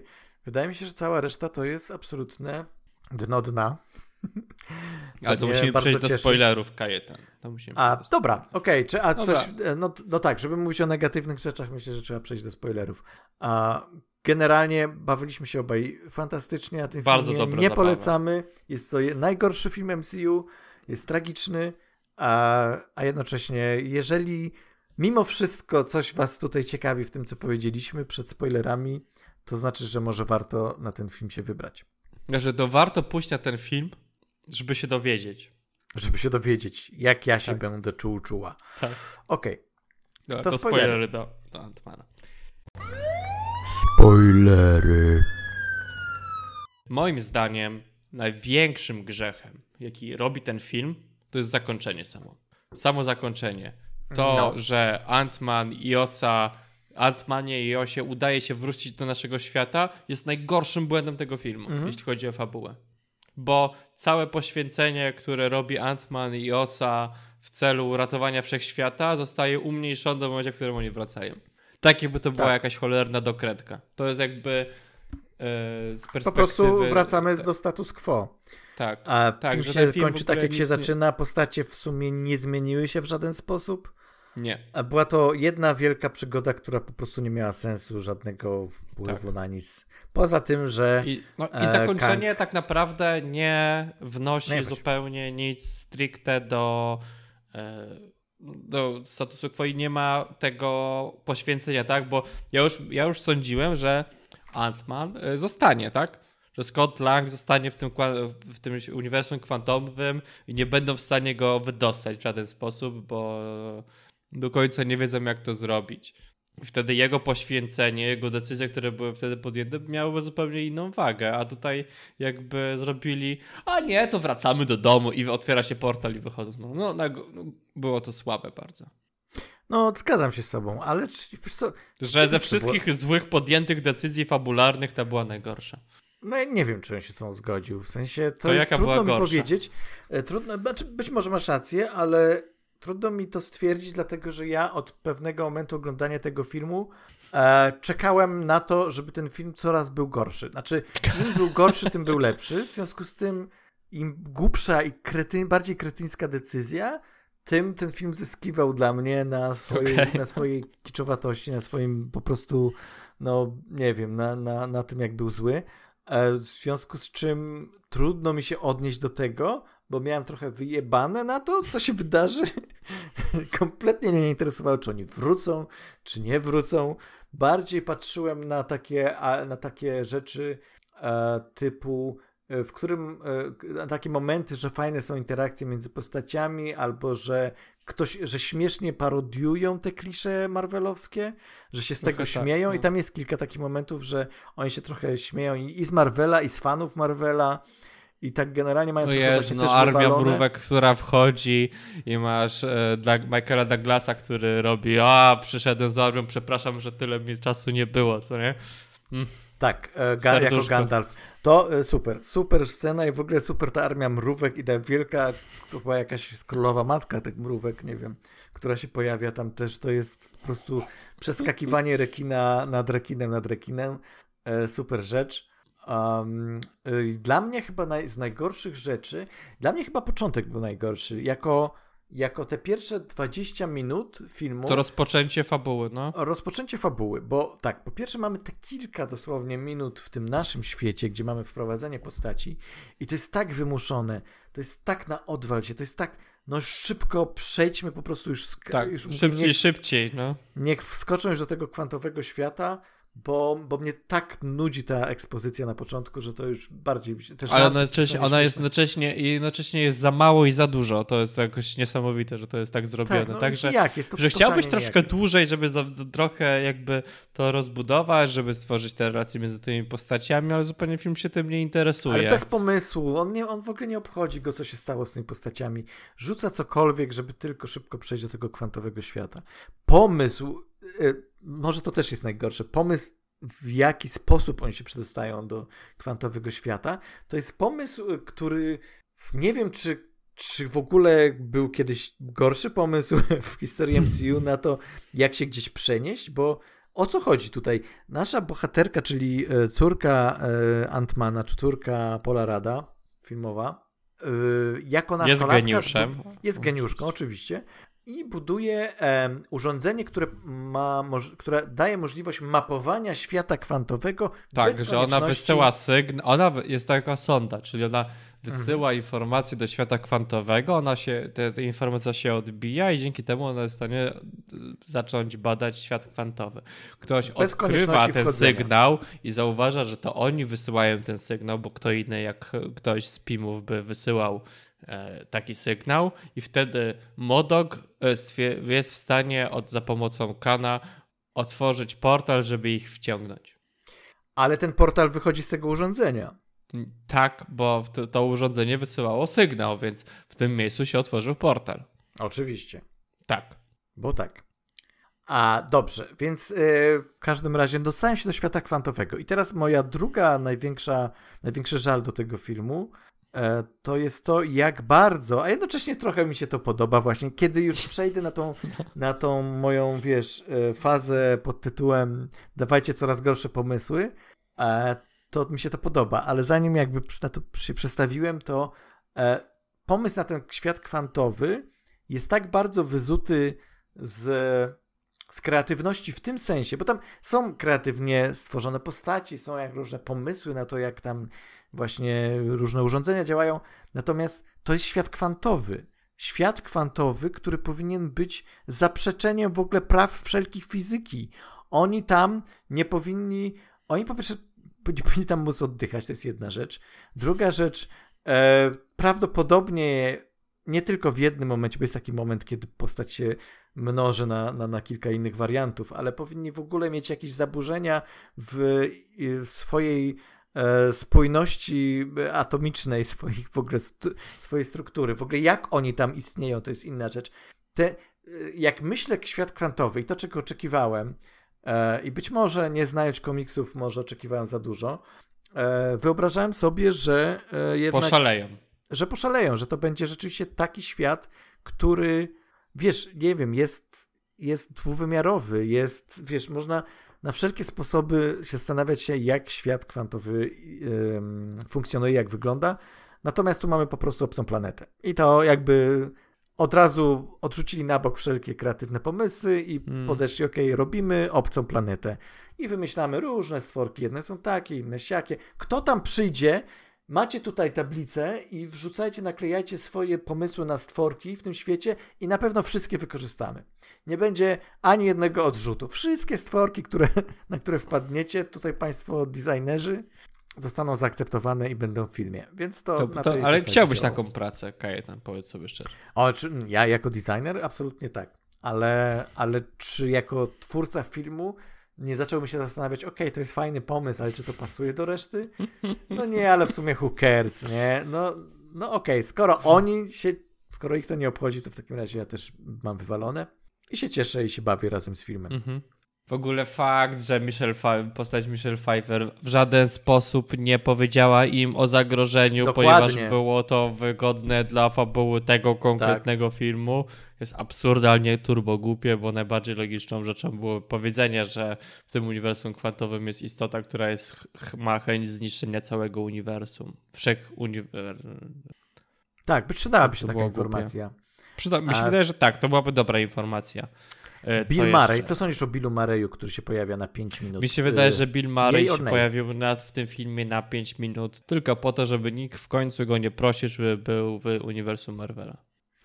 No tak, okej, okay, okej, okay, ale czy, czy, czy jakby coś, do, wiadomo, że nic nie dodał fabularnie, ale czy dodał jakiegoś hmm. uroku do tej sceny, czy dodał jakiegoś kolorytu nie, do tego wszystkiego? Bo to jest nie. najbardziej szokujące w tym wszystkim, tak. że to jest Bill Murray, i po prostu jest tak kompletnie nijaki. Znaczy to jest kolejny Bill Murray, tylko że y, już tak mu się nie chce i ta scena tak bardzo nie ma sensu i ta postać nie ma sensu i w ogóle te, ten cały wstęp nie ma sensu. E, film naprawdę zaczyna się robić ciekawy w momencie, kiedy się pojawia Kang, bo Kang przynajmniej jest postacią, która jest, ma jakiś ciężar. I oczywiście e, Jonathan Majors, on on gra tego Kanga 100% na serio, prawie tak jakby nie wiedział w jakim jest filmie, albo nikt mu nie tak. powiedział. No tak naprawdę najciekawsze I nie pasuje do tego filmu no, oczywiście. Nie pasuje. Najciekawsze sceny to było jak Kan rozmawia z Polem Rodem w więzieniu mhm. i tam przysłuchuje go, żeby przymusić go i scena jak on każe mu e, w ogóle ta scena jak on mu każe tam przeskoczyć to jest chyba najlepsza scena w filmie, tak? Jak oni tam zaczynają się tak naprawdę bawić tym, tymi dziwnymi rzeczami. Ale najśmieszniejsze dla mnie jest to, że to jest jak naprawdę z takiego groszowego filmu science fiction, że masz tych wilanów, którzy są, stoją na platformie i czekają, aż coś się wydarzy, a ten, ale nie widzą, co się tak naprawdę dzieje, więc nie muszą stać w tym konkretnym miejscu, mogliby spokojnie sobie pójść robić cokolwiek innego. Ale ta scena, jak jest ten Ant-Man i on z tych swoich kopii tworzy taką wieżę, jak mrówki czasami robią, to było super. To było naprawdę tak. najlepsza scena w filmie. Tak? Chociaż, tak? chociaż było z Rzynką z mrówki Z, ale, ale, ale w ogóle cały, jak, jak on trafia do tego ale mrówki wnętrza... tak robią, mrówki ustawiają sobie z tak, siebie wieże czasami, więc jakby... I w ogóle w końcu mamy jakiś motyw mrówczy po raz pierwszy, bo wcześniej to właściwie to równie dobrze mógł być jakiś inny w ogóle, um, inna postać w ogóle nie ma zabawy skalą za bardzo tutaj, nie? Bo oni trafiają tak, do świata tak, kwantowego, mhm. już w tym momencie to nie, czy oni są mrówkami, czy nie są, czy się zmniejszają, czy się powiększają.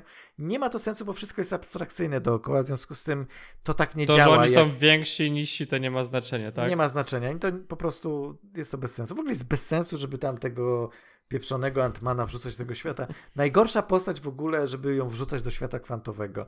Tam powinien się znaleźć Doktor Strange, tam powinien się znaleźć a ktokolwiek inny, e, dla kto byłby dobrym kontrastem takim rzeczywiście tego świata.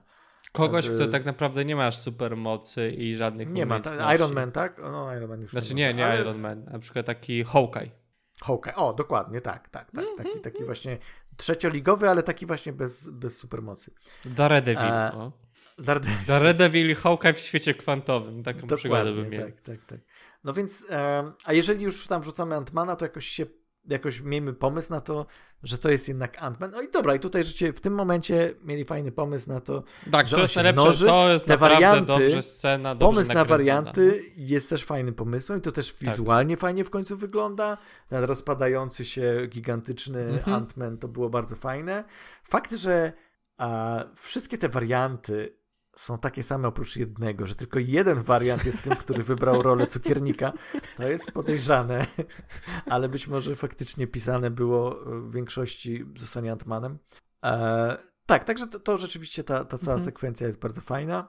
A, no mi się Deadpool, podoba właśnie Deadpool ten... powinien być w uniwersum kwantowym, bo tam można by do niego Tak. strzelać w dużej ilości, mógłby umierać często, a nie ma specjalnie super mocy, poza tym, że jest Totalnie i cały czas i cały czas by komentował absurdy, które się tam Tak, dzieją. no. Ale to, ale już wolałbym, żeby Deadpool był w tym faktycznym kwantowym świecie, znaczy takim, o którym ja mówiłem, żeby był faktycznie Aha, zaprzeczeniem praw fizyki, No, a, nie, a nie świat, a nie obcą planetą. No ale, ale to tego chyba już nie dostaniemy w Marvelu. nigdy, no. Um, no, także e, kurczę. Koniec końców. Um, tragiczny film, na którym się świetnie bawiłem. Już e, Tak. wiem, że się powtarzam, ale, ale myślę, że nie ma, nie ma tutaj coś więcej. Nie ma, Co- nie ma widzisz- co kopać martwego Bo, konia, bo no. to jest tak, bo to jest początek y, piątej fazy. To miało być dać rozpęd na piątą fazę, wprowadzić To miał- Kanga. Przy, już- Pawiesz, to, był, to miał być Civil War, tak? Tak, tak. On miał e, nam prowadzić tego drugiego złe, złola po Thanosie i nam dać hype na kolejne filmy. No i już się wszyscy śmieją z tego, że oczywiście nie, nie dał, bo jest, bo jest kiepskim filmem. To wszystko nie działa. Ale jak ty sobie wyobrażasz e, teraz ten, tą piątą fazę? Czy myślisz, że e, Kevin Feige pójdzie tym samym tropem, co przy czwartej fazie, która była jednak mocno krytykowana za to, że no, bez ładu i składu była i właściwie nic tam. Były te połączenia między filmami, ale z drugiej strony te filmy nie miało się wrażenia, że ta historia jest jakąś, jakimś podbudowaniem większej historii, tylko że to było takie wszystko rozczłonkowane mocno. Czy teraz będzie decyzja taka, że okej, musimy w takim razie a, zacząć myśleć big picture, tworzyć te historie bardziej spójne, bardziej połączone jeszcze ze sobą, co też jest krytykowane przecież, nie? Że Tak, tak, no bo to y- nie ma być serial, tak? I, ale wiesz, teraz patrz, będziesz miał Guardiansów niedługo i to będą pewnie ostatni Guardiansi i to jest też, też wydaje się, że ten film będzie bardziej konsekwentny, może nie dla świata MCU, ale przynajmniej dla tych postaci, bo tam pewnie paru odstrzelą. John Batista pewnie nie będzie już chciał grać tej postaci, więc pewnie będą mogli sobie trochę postrzelać. Ja tak Potem zakładam, że, John, że John Batista właśnie przeżyje, że to jest takie. Wszyscy wiedzą, że John Batista nie chce zagrać, Mhm. więc jego uśmiercenie byłoby żadnym zaskoczeniem dla każdego. W związku z tym Okej, on no. przeżyje, tylko nie wiem, gdzieś tam poleci, wiesz, założy rodzinę i tak dalej, a zabiją kogoś kompletnie niespodziewanego. E, To jest moje, to jest moje podejrzenie. Oczywiście nie Star Lorda, ale, ale kogoś ważnego, myślę, Mhm. zabiją. Potem Komorę po raz masz- kolejny? Może. To byłoby śmieszne, gdyby w każdym filmie, które występowali, by ją zabijali i brali z innego uniwersum. Tak, totalnie. Zresztą właśnie zawsze można wziąć z innego uniwersum, więc to nie ma znaczenia. Potem masz Marvels, które też jest... Filerem. Mi się wydaje, że ten film będzie miał bardzo dużo problemów, bo on już, on teraz powinien wychodzić, tak? I był dużo przedstawiany, więc tam coś się wydarzyło i też będzie filmem chyba zlepianym ostatecznie na kolanie. A Możliwe. potem masz takie filmy, które są bardziej takie ziemskie. Mi się wydaje, że MCU ter... plus jakieś 500 milionów pewnie seriali, które teraz... Nie, nie, Kevin Feige mówi już nie, co- cofamy się, będzie mniej seriali, więcej filmów. Dobrze, jest teraz mam Też listę... niedobrym pomysłem, ale... Teraz mam listę seriali z, y, z piątej fazy. Secret Invasion, Loki drugi sezon, Okej, Iron Heart, Echo, Agata, Agata Coven of Chaos, Daredevil Born No Again. dobra, masz rację. To jest Teraz więcej jeszcze, ale, seriali ale już potem nie będzie żadnych Nie seriali. będzie żadnych. Jeszcze najbliższe 10 seriali będzie i kilka kolejnych sezonów z tych seriali, ale już potem nic. Potem już nie będziesz musiał mieć Disney Plus, żeby być fanem Marvela. Potem serial będzie w kinie znowu. No, to jest wielki chaos. To jest wielka, po prostu mi się wydaje, że Marvel stracił po prostu grunt pod nogami i już trochę to- nie wie, w znaczy, którą wątpię, stronę żeby iść. stracił grunt pod nogami, on po prostu załamał się pod swoim ciężarem. I to jest chyba taki problem. No, że oni uważali, że nie są tak w stanie, że oni nie muszą już robić dobrych filmów. Nie muszą już robić dobrego produktu, bo i tak ludzie pójdą do kina i będą to oglądać. To po co się starać? Wydaje mi się, że chyba. Znaczy, Wchodzimy tak, w jasne. etap, w którym filmy superbohaterskie są westernem. I to tak, było znaczy, mówione w pewnym momencie, czasu. w pewnym momencie, znaczy nie, nie filmy superbohaterskie, bo wydaje mi się, że teraz będzie renesans DC, że DC Tak. będzie zyskawało, przejmowało tą jakby rolę tego kina superhero, natomiast słabnąć będzie Marvel, e, więc to jest jakby kryzys Marvela stricte i e, wydaje mi się, że, że to chyba nie jest do końca tak, że nie sądzę, żeby Kevin Feige przestał się przejmować tymi filmami. Myślę, że on po prostu miał za dużo projektów naraz jednocześnie Mhm. i po prostu nie wszystkie mógł, nie wszystkich mógł przypilnować. Samemu jemu odebrano część jakby władztwa przy jako te, temu głównemu e, producentowi, e, więc też nie kontrolował, nie mógł kontrolować wszystkiego, więc może trochę w tym sensie miał wyjebane. Skoro Skoro nie chcecie, żebym miał pełną kontrolę nad tymi projektami, to proszę walcie bardzo, takie się, rzeczy będą, no. to się walcie. Ale z drugiej strony, wiesz, to co mi się podobało w czwartej fazie, to to, że e, te filmy, e, że, że każdy był inny. Znaczy, Mhm. że No. e, że- nie każdy, ale, ale że dano więcej swobody reżyserom. Mieliśmy Strange'a, mieliśmy Tora, który jest kiepskim filmem, ale to jest ewidentnie film. Jeżeli jest, jeżeli jest kiepski, to głównie z, przez stajkę Waititi, a nie z innego powodu. Mhm. A, I mieliśmy, nawet ten Shang-Chi miał przebłyski takiej wyrazistości. Ale Eternalsi e, też byli jacyś. Eternalsi, tak, dokładnie. To były naj... Tak naprawdę Eternal... Znaczy, ty mówiłeś o Doktorze Strange, że mi się wydaje, że Eternalsi byli bardziej jacyś niż Doktor Strange. Zaczęto eksperymentować, bo widziano rzeczywiście, że jest ta krytyka, że te filmy stylistycznie wyglądają podobnie, że, że mało autorskie Ale ludzie nie chcą nowych rzeczy, ludzie chcą cały czas to samo, aż w końcu im się to nie znudzi, no. Nie, ja ci powiem, ludzie chcą po prostu, żeby pojawiła się ta postać, zrobiła to, wyglądała tak i żeby zachowywała się dokładnie tak, jak ta postać, którą czytali w komiksach, jak mieli 10 lat, a, a nie inaczej. Nie ma w ogóle podejścia takiego, ej, spró- zobaczmy, jaką interpretację zrobią twórcy danego Mhm. filmu z tą postacią. Nie, ta postać ma być taka, jak w komiksie, koniec, kropka. I dlatego ja zawsze powtarzam, nigdy nie należy słuchać fanów, nigdy nie należy dać im pola do, do tego, żeby, e, żeby tutaj e, zarządzali i mówili, co ma być, a czego ma nie być. To jest już błąd, który popełniła Kathleen Kennedy przy Star Warsach i to jest problem, który powoli zaczyna popełniać Marvel. Nie, jasne, robimy te filmy dla fanów, ale to nie jest tak, że fani wiedzą, jak robić filmy. Tak, bo fani nie wiedzą, co chcą. Bo nie można cały czas powielać. Jest jedno medium, jest drugie medium, tak? W komiksach możesz mieć ścianę tekstu, która ci wytłumaczy, co, co, co się właśnie wydarzyło. W filmie nie możesz tego mieć, tak? I to są Gdyby- jakby inne formuły i inne fabuły się dzieją, tak? Pamiętaj, że to, że są przecież ile razy filmy X-Menów próbowały robić Feniksa, tak? Ale Feniks to są lata komiksów, tak? To są, to, to, Mhm. to, ta historia była opowiadana przez lata. Tego nie da się umieścić w jednym filmie, tak? Oni No, spróbują. dokładnie, dokładnie. Że jakby to jest zupełnie inne medium i to powinni w końcu zrozumieć i w końcu odpuścić sobie. Ale na przykład wiesz, no mi się Eternalsi podobali, bo byli inni, byli spokojniejszym filmem i były, były tak, Mhm. no, mi się podobali Eternalsi. No mi się też wiem, podobali, ale ludziom się ludziom nie- się nie podobali. Z jakiegoś E, powodu. Więc co poradzić, co poradzić. E, Wiesz, gdyby było cały czas podejście takie, że robimy filmy pod fanów i pod wymagania takie, że ma się pojawić ta postać, robić to i tamto, Mhm. to nie powstałyby te najsłynniejsze filmy superhero, jak Batmany Bartona, jak Batmany Nolana, jak e, w Marvelu Strażnicy Galaktyki, jak e, Thor Ragnarok, który jest tak chwalony. To są wszystko No. filmy, które są wyraziste i pamiętamy je dlatego, że ktoś miał na nie pomysł i chciał je po swojemu opowiedzieć, a nie dlatego, że patrzył na to, co się fanom spodoba. A i mam, nadzieję, że, że będzie jednak to przyświecało dalej Marvelowi i że będzie. Mam nadzieję, że Marvel dalej będzie eksperymentował z tym, żeby dawać twórcom konkretnym, wyrazistym, bo to jest też problem Antmana, że to jest żaden reżyser, ten Peyton Reed. I w poprzednich filmach też to było widać, że tam działała mała historia i urok Polarada w tamtych filmach.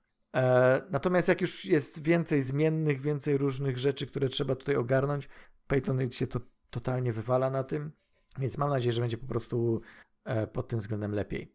A, no dobra, więc to chyba byłoby Chciałem też powiedzieć, że Eternalsi byli gorzej oceniani od Ant-Mana.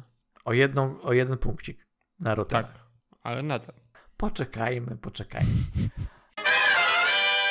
Przechodzimy od małego bohatera o, w dużym filmie, przechodzimy do dużego bohatera w małym filmie, małym filmie, ale tak. jednocześnie w jakiś dziwny sposób większy filmem. Tak, i właśnie e, The Whale, bo o tym filmie właśnie będziemy gadać, e, Aronowskiego Darena. Darren. Darren? Ale nie ten Darren. Darren Aronowski, a, który, no wiemy kim jest, wiemy jakie robi filmy i wiemy czego się można było spodziewać, kiedy Darren Aronowski e, postanowił zrobić film o otyłości, o kolesiu, no który ma powiedz, powiedz, problem o czym jest z wiele... a, i o uzależnieniach i o ciężkich relacjach rodzinnych, o umieraniu i tak dalej. No po prostu wiemy, że to nie będzie e, przyjemne, znaczy, że to nie będzie łatwe Ale- kino na pewno. Tak, ale to znaczy dla mnie jest to niesamowite, ponieważ no, wiele o czym jest film Kaiser, tak? Jest e, eseista, który e, przez z jakiegoś powodu jest bardzo otyłą osobą i próbuje, teraz aktualnie tylko uczy klasy i próbuje Online. nawiązać kontakt ze swoją córką. Jednocześnie odkrywamy, co tak naprawdę przydarzyło się w jego życiu i w jaki sposób doprowadził się do stanu, w którym jest. A stan, w którym jest, to jest umieram.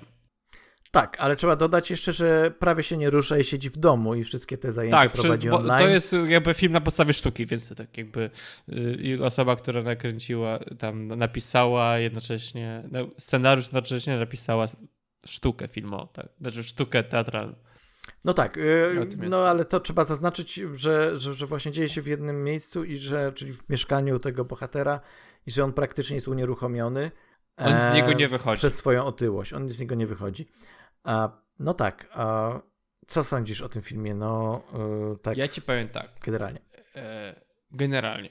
Ja na początku myślałem, że to będzie ciężkie kino, że to będzie tak, że będę siedział i będę musiał być taki skupiony, taki wiesz, myśleć o tym filmie tak Mhm, mocno. mhm, Ale okazało się, że jak go oglądałem, to mimo tego, mimo tematyki, mimo tego, co tam się dzieje, mimo tego, jak to jest zagrane i jak wchłaniałem ten film, to łatwo mi się go oglądało. I to jest bardzo niesamowite, że to jest film, taki ciężki film, który był po prostu w bardzo piękny, prosty sposób przedstawiony i ty, to jest niesamowite, że to jest film, w który, no, który oglądało się jakby otwierając kolejne paczki informacji, które on tam już zrobił, że jest świetnie napisany, po prostu jest, jest niesamowicie napisane, że mimo tej jednej lokacji i tak naprawdę ograniczeń, które wprowadza sobie twórca, tworząc tak naprawdę sztukę teatralną,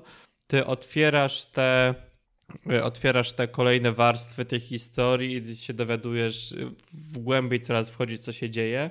I, i no, widać, że no, adaptacje sztuki warte są tego, bo większość sztuk tak wygląda, tak, że to, jakby, że to walczysz z ograniczeniami, ale że było to przedstawione w pro, jakby w przystępny sposób. I zazwyczaj, znaczy, nie wiem, czy to był akurat mój dobry humor danego dnia, czy coś innego, ale no, dla mnie to był bardzo zjadliwy film, mimo tego, że jest ciężkim filmem. No ja się, ja się zgodzę z tobą, tak. To, to rzeczywiście jest film, który łatwo się przyswaja, mimo poważnego, ciężkiego tematu mimo tego, że on jest jednak no mocno ten, ten taki naturalizm sytuacji jest tak pokazywany Tak, no. bez żadnych filtrów.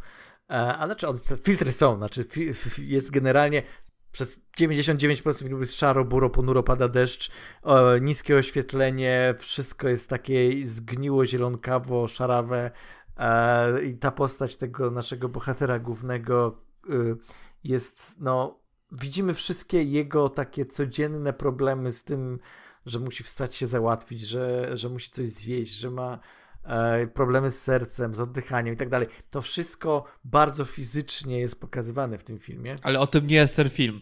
I to jest Ale o tym nie jest ten film. no. Tak, to jest najładniejsze, tak, że on jakby pokazuje to wszystko, ale cały czas mamy ten inny punkt odniesienia i wydaje mi się, że mm, dlatego on jest tak łatwo przyswajalny, ponieważ on cały czas e, gra na naszych emocjach, to znaczy on cały czas nam, naszym emocjom coś serwuje, takiego, że my się angażujemy, że po prostu nie ma takiego momentu, gdzie e, film jakby każe nam tutaj włożyć więcej naszej inwencji, naszego wysiłku intelektualnego czy emocjonalnego, żebyśmy zrozumieli albo poczuli, Mhm. co się dzieje. On nam to wszystko łatwo pokazuje, on nam łatwo nas wprowadza w ten świat, który jest ciężki i trudny, ale jednocześnie świetnie, można powiedzieć, manipuluje naszymi emocjami e, w taki sposób, że e, pozostajemy w ciągłym zaangażowaniu w tą historię. I oczywiście na to ma wpływ aktorstwo, które jest genialne. Brandon Każdy, każdy po kolei tak naprawdę. Brendan Fraser jest obłędny e, i tak naprawdę e, tak samo oczywiście wszyscy inni w tej obsadzie e, Hong Chao, która jest też do ona jeśli nie wygra Oscara za ten film, to jest, będę porażony. Jestem już teraz po Tak? obejrzeniu wszystkich filmów, gdzie jest supporting role Mhm. ak- aktorek. No, była najlepsza. Była najlepsza ze wszystkich, po prostu moim osobistym takim zdaniem i Okej. będę jej kibicował, tak? Dobra, dobra. Ja może tutaj bym się kłócił, ale, ale świetna, jest absolutnie świetna. Sadie Singh, dziewczynka z, ze Stranger Things jest znakomita w tej roli. Jest trochę taka sama jak y, To jest w- trochę taki typecast jest trochę trochę, tam- co nie, że jest tam, tam jest trochę typecast, ale, ale, ale daje o wiele więcej tutaj, y, wiesz, y, tych smaczków, więcej Mhm. warstw w tej postaci. E, Tam może dużo fajnie też- było, w ogóle zagrała charakteryzacja dla niej, ponieważ ona, nie wiem czy ty zauważyłeś, że ona na początku filmu jest bardzo mocno umalowana i w miarę jak film idzie, ona coraz ma mniej umalowaną, coraz mniej umalowana jest. Okej, nie zauważyłem tego. Tego. I w ogóle dużo takich smaczków jest w tym filmie. To jak jest tworzone napięcie za pomocą pogody na zewnątrz, po prostu jak z 12 gniewnych ludzi, tak? No to Mhm. wszystko tam jest bardzo tak. e, Widać, że ktoś siedział i myślał nad tym filmem i to. I zresztą tak jak samo ceni. 12 dni ludzi też się dzieje w jednym miejscu w jednym akcja. pomieszczeniu, tak. Widzisz, Tutaj to to też jest- dlatego mi się podoba ten film, bo to ja też Tak, jest- zresztą w ogóle ja jestem wielkim fanem takich adaptacji, tego, takich minimalistycznych sztuk kameralnych, ponieważ y, można świetnie za pomocą filmu e, podkręcić jeszcze wszystkie te rzeczy, które być Mhm. może w sztuce nie jesteś w stanie zrobić, a jednocześnie skupiasz się na tej fabule, skupiasz się na dialogach i, i na relacjach między postaciami i wyciągasz, wydaje mi się, więcej niż czas często z filmów, które pokazują ci różne, tam nie wiem, są, w różnych lokacjach i jest wielowątkowość. Tutaj ta jednowątkowość jest e, absolutnie zaletą tego filmu.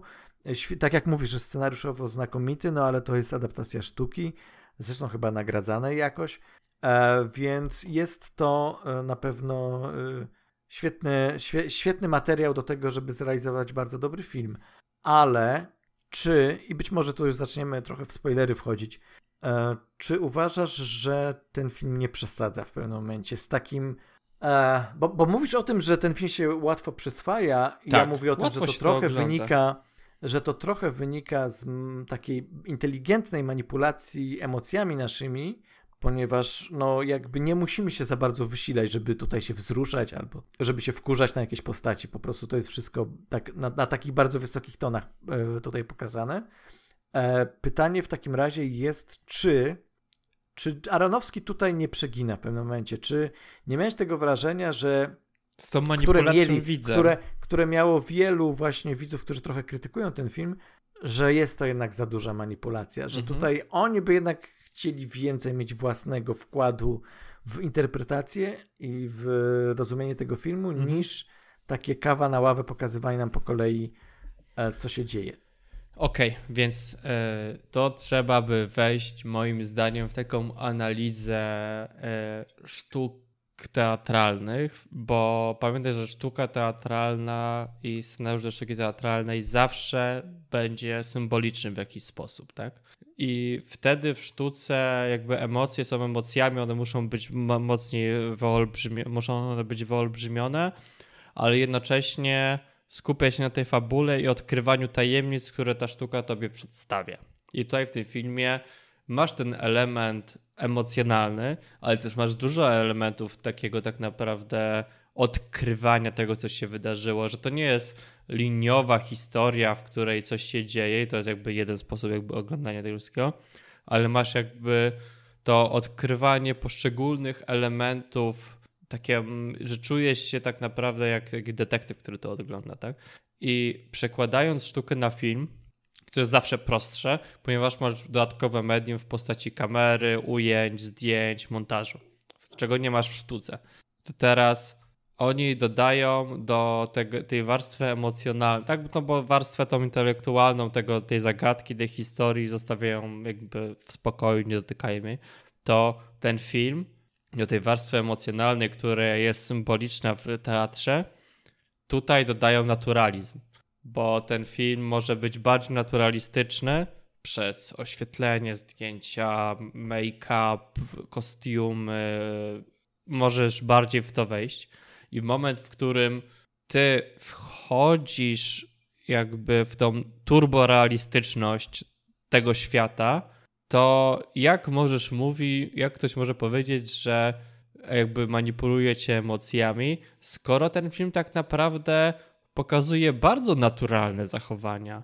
Tak naprawdę pokazuje bardzo normalne rzeczy i pokazuje je w naturalny sposób. Tak naprawdę jedyną rzeczą, która w filmie jest symboliczna, to jest sam koniec, który jest bardzo taki no może no, no, symboliczny, no nie da się bardziej zrobić czegoś symbolicznego i to można by tak naprawdę ta końcówka zostawia mało do interpretacji.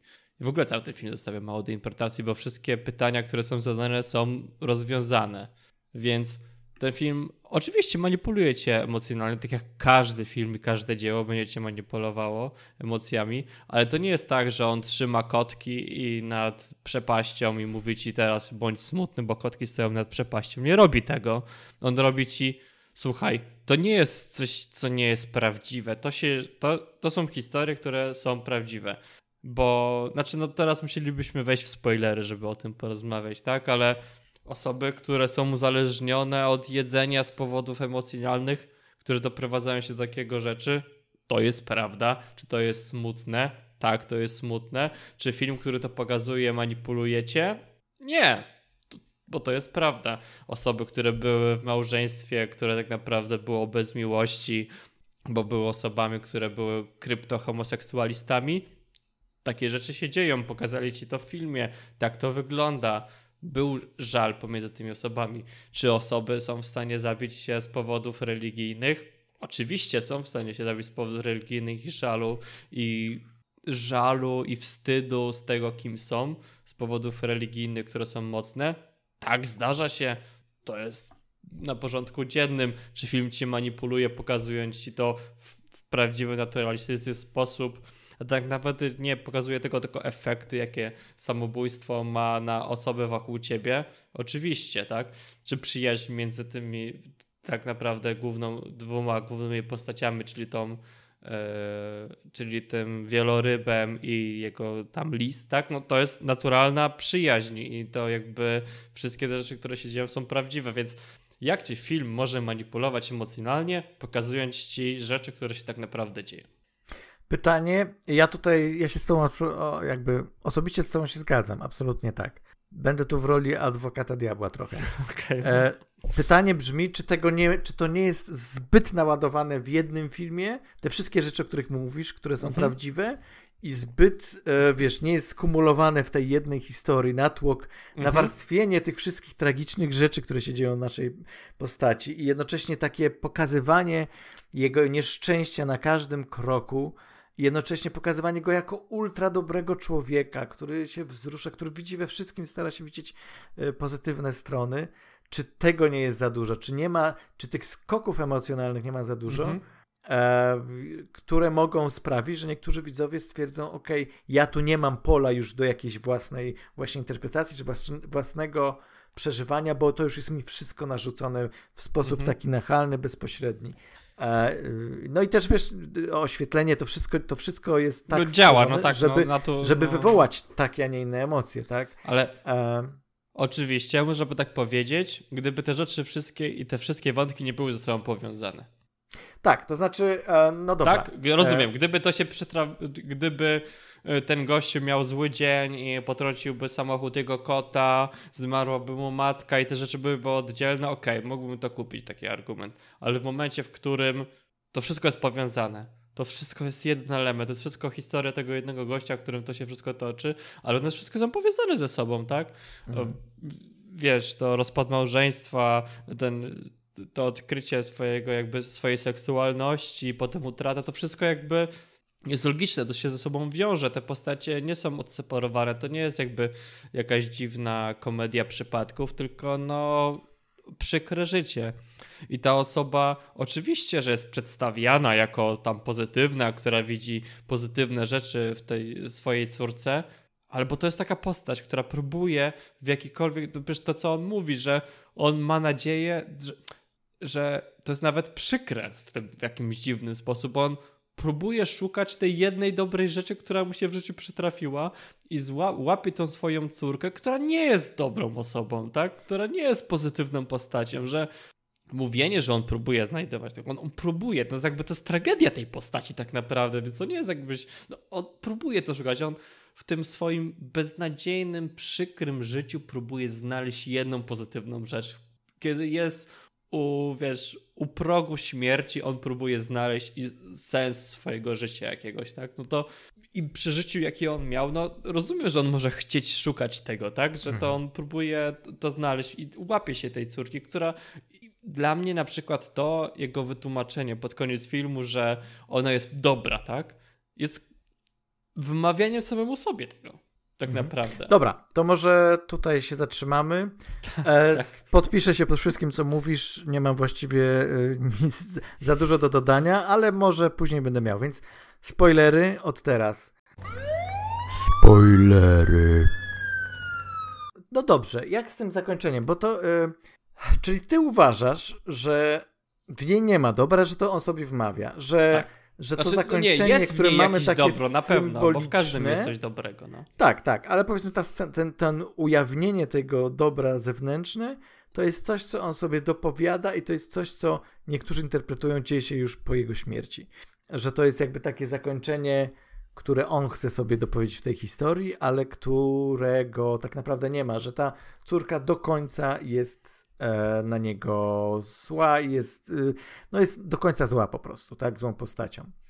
A czy ty tak to interpretujesz, czy jednak... Nie e... uważam, że ona nie. jest zła, bo uważam, że w tym filmie nie ma złej postaci. Te wszystkie postacie są takie, o. jakie są prawdziwe. Ona jest, jest zbuntowaną ciekawe. nastolatką, która uważa, że znaczy, ona jest zbuntowaną nastolatką, która uważa, że powinna coś tam dostać od tego swojego ojca, który ona uważa, że nie jest, że nic on niej tak naprawdę od niego nic nie dostała i że nie była w jego życiu.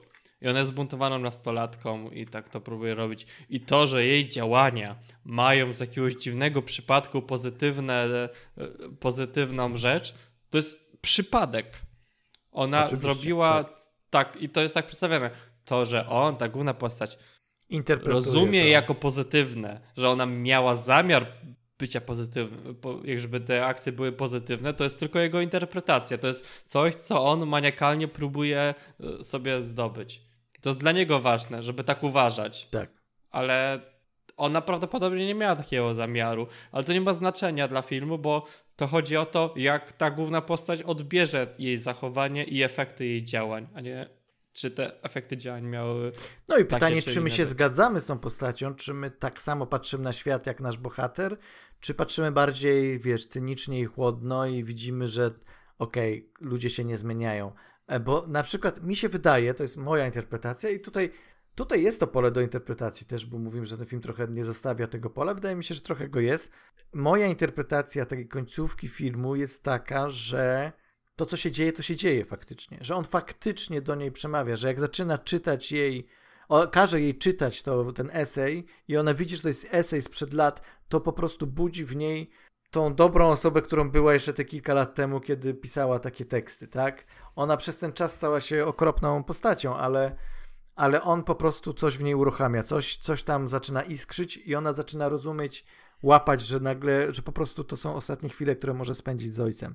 I, i, ale i tak cały czas, cały czas ona się sprzeciwia, cały czas mówi zostaw mnie i tak dalej właściwie do prawie samego końca, mimo że, że płacze, mimo że mówi, już mówi mu, słuchaj, zadzwońmy po pogotowie, jest jeszcze szansa dla ciebie, to potem za chwilę mówi, jesteś okropny, w ogóle wiesz, pierdol się i tak dalej, rzuca inwektywami w niego.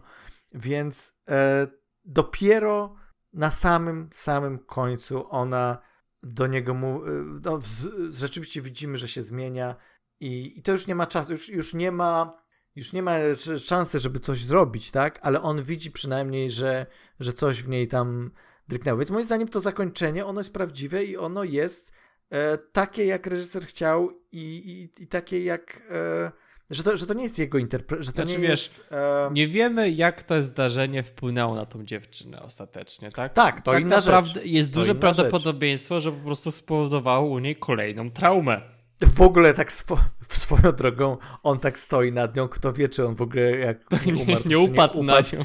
I, i on nie, nie przygniótł, więc ale nie szkodzi. To jest ostatni moment, kiedy on widzi swoją córkę i on widzi ją jako dobrą osobę i ona jest faktycznie w tym jednym momencie tą dobrą osobą, chociaż za chwilę może się okazać, że, e, że, że, że, znowu no. wróci do swoich nawyków. Ale wiesz, dla mnie nie ma pozytywnej, znaczy poza może yy, tą, no, pielęgniarką. To może być jedyna osoba, która z jakiegoś altruistycznego powodu próbuje mu pomóc, tak?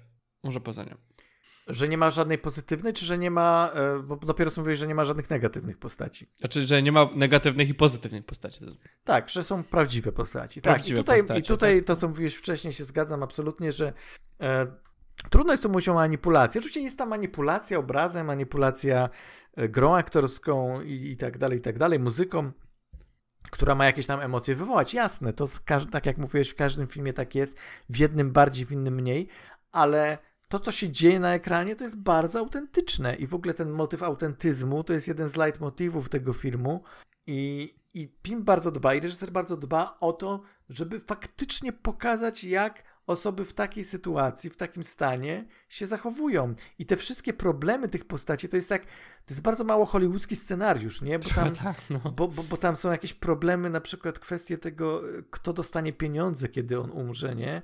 I tam jest, y, ta, w, w, innym hollywoodzkim filmie byłoby tak, że na przykład um, okej, okay, byłaby ta zła córka, która chce wziąć te pieniądze, ale byłaby jakiś kontrast, jakaś postać, na przykład postaci jej matki, która mówi, nie, nie możemy brać pieniędzy, bo coś tam, bo to jest nie, nieetyczne.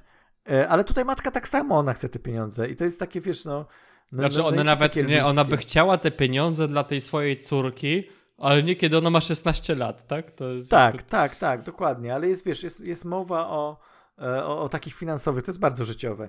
E, właśnie to, jak widzimy go, kiedy się obżera tym wszystkim, kiedy właściwie w pewnym momencie chyba po postanawia popełnić samobójstwo w ten sposób, że po prostu je wszystko, w jakiś dziwny sposób, co nie? Szczególnie, że to było takie, tak. że wystarczy zastąpić to jedzenie jakimkolwiek alkoholem czy narkotykami jest dokładnie jakby ta sama fabuła, jakby nie spojrzeć na to. Że to jego jedzenie i to jego wielkość to nie jest ważne, tak? W tym filmie. To jest tak bardzo ciekawe, tak? Że poza tym, że powoduje to jego jakąś tam niedołężność, to nie jest to ważne, bo głównym tematem tego filmu jest uzależnienie. I tak naprawdę może z perspektywy właśnie teatralnej tutaj jest to zdecydowanie lepszy motyw niż mhm. narkomanie czy tam alkoholizm, ponieważ łatwiej pokazać efekty tego fizycznie, wizualnie. No. E, tak, no, chodzi o uzależnienie, tak? O tyle jest istotne, jakie to jest uzależnienie, że no, postać musi być w jakiś sposób rzeczywiście odpychająca, musi być unieruchomiona, musi być e, widoczny, tak jak mówisz, musi być widoczny wyraźnie to, jak bardzo to uzależnienie niszczy, ale równie dobrze mógł być anorektykiem, to prawda. E, jasne, mogą, mogą to być jakiekolwiek. To jest uzależnienie, ale to jest też historia o tym, o ludzkiej słabości i o tym, jak e, osoby delikatne, wrażliwe mhm. w to uzależnienie wpadają, tak? I, i to jest takie, takie pochylenie się nad, nad tym, nie? To nie jest takie pokazanie, a ci uzależnieni to są źli, tylko właśnie takie pokazanie, że no, jest mentalność pewna uzależnieniowa, mhm. która wystarczy kilka mechanizmów. Akurat to jest przykład, rzeczywiście, no tutaj przytrafiło się temu bohaterowi bardzo dużo zła. Ale tutaj jeszcze zwróć uwagę na to, że dlaczego, bo ja tak się zastanawiam, właściwie, właściwie okej, okay, dobra, zginął, zabił się jego, jego ukochany, tak? I on teraz przestał widzieć sens życia, tak? Mógł, nie wiem, mógł się zabić od razu, mógł, e, różne inne sposoby mogły być tego, żeby, e, żeby sobie jakoś z tym radzić, tak? A wydaje mi się, że to jest jeszcze istotne to, że ta, ta wcześniejsza historia jego życia, że on e, miał żonę, którą w jakiś tam sposób e, platoniczny może, ale jednak kochał, tak? No, Miał tak, córkę, no. którą chciał mieć i którą też, i którą chciał e, e, wychowywać. E, ale cały czas skrywał w sobie tą tajemnicę tego, że jednak ma inną orientację seksualną. I w pewnym momencie po prostu zdarzyło się coś takiego, że się zakochał i nagle odżył, i nagle zrozumiał, czym jest prawdziwe uczucie, czym jest prawdziwa, prawdziwa emocja. miłość w jakiś sposób, tak? No. I, i oślep, oś, uzależnił się w pewnym sensie od tamtego chłopaka, zapomniał o tym, że ma, że ma żonę, że ma dziecko, w tym sensie, że się od nich totalnie odkleił. I potem, kiedy zabrakło tego chłopaka, on, on zrozumiał, że, że wszystko ma, zepsuł no? sobie w życiu, bo nic nie ma. I, e, i, I, właśnie no, i to sprawiło, że on się posunął do. Miał tendencję, on mówi, że on, on, on zawsze był trochę większy, zawsze lubił sobie zjeść. Ale nigdy tak. Jakby, no. Nigdy tak, więc, więc jakby to sprawiło, że on no, postanowił się po prostu zniszczyć. Nie, może był zbyt delikatny, zbyt wrażliwy, żeby się po prostu, nie wiem, zastrzelić czy coś. Um, czy, czy, bał się tego po prostu. Mm. Natomiast takie powolna autodestrukcja to już jest inna historia. Jest bardzo ciekawa, bardzo, bardzo wnikliwa tak naprawdę analiza takiego uzależnienia i na wielu tutaj poziomach pokazująca no, no z, z, taką właśnie bardzo, bardzo dużą dozą sympatii do postaci. No bo tak, Jednocześnie to jest to, co to jest mówiliśmy, fajne, że to jest naturalne, bo, tak. w prawdziwym świecie nie ma złych ludzi. Albo może inaczej, są źli ludzie w prawdziwym świecie, ale nikt w swojej historii nie jest zły.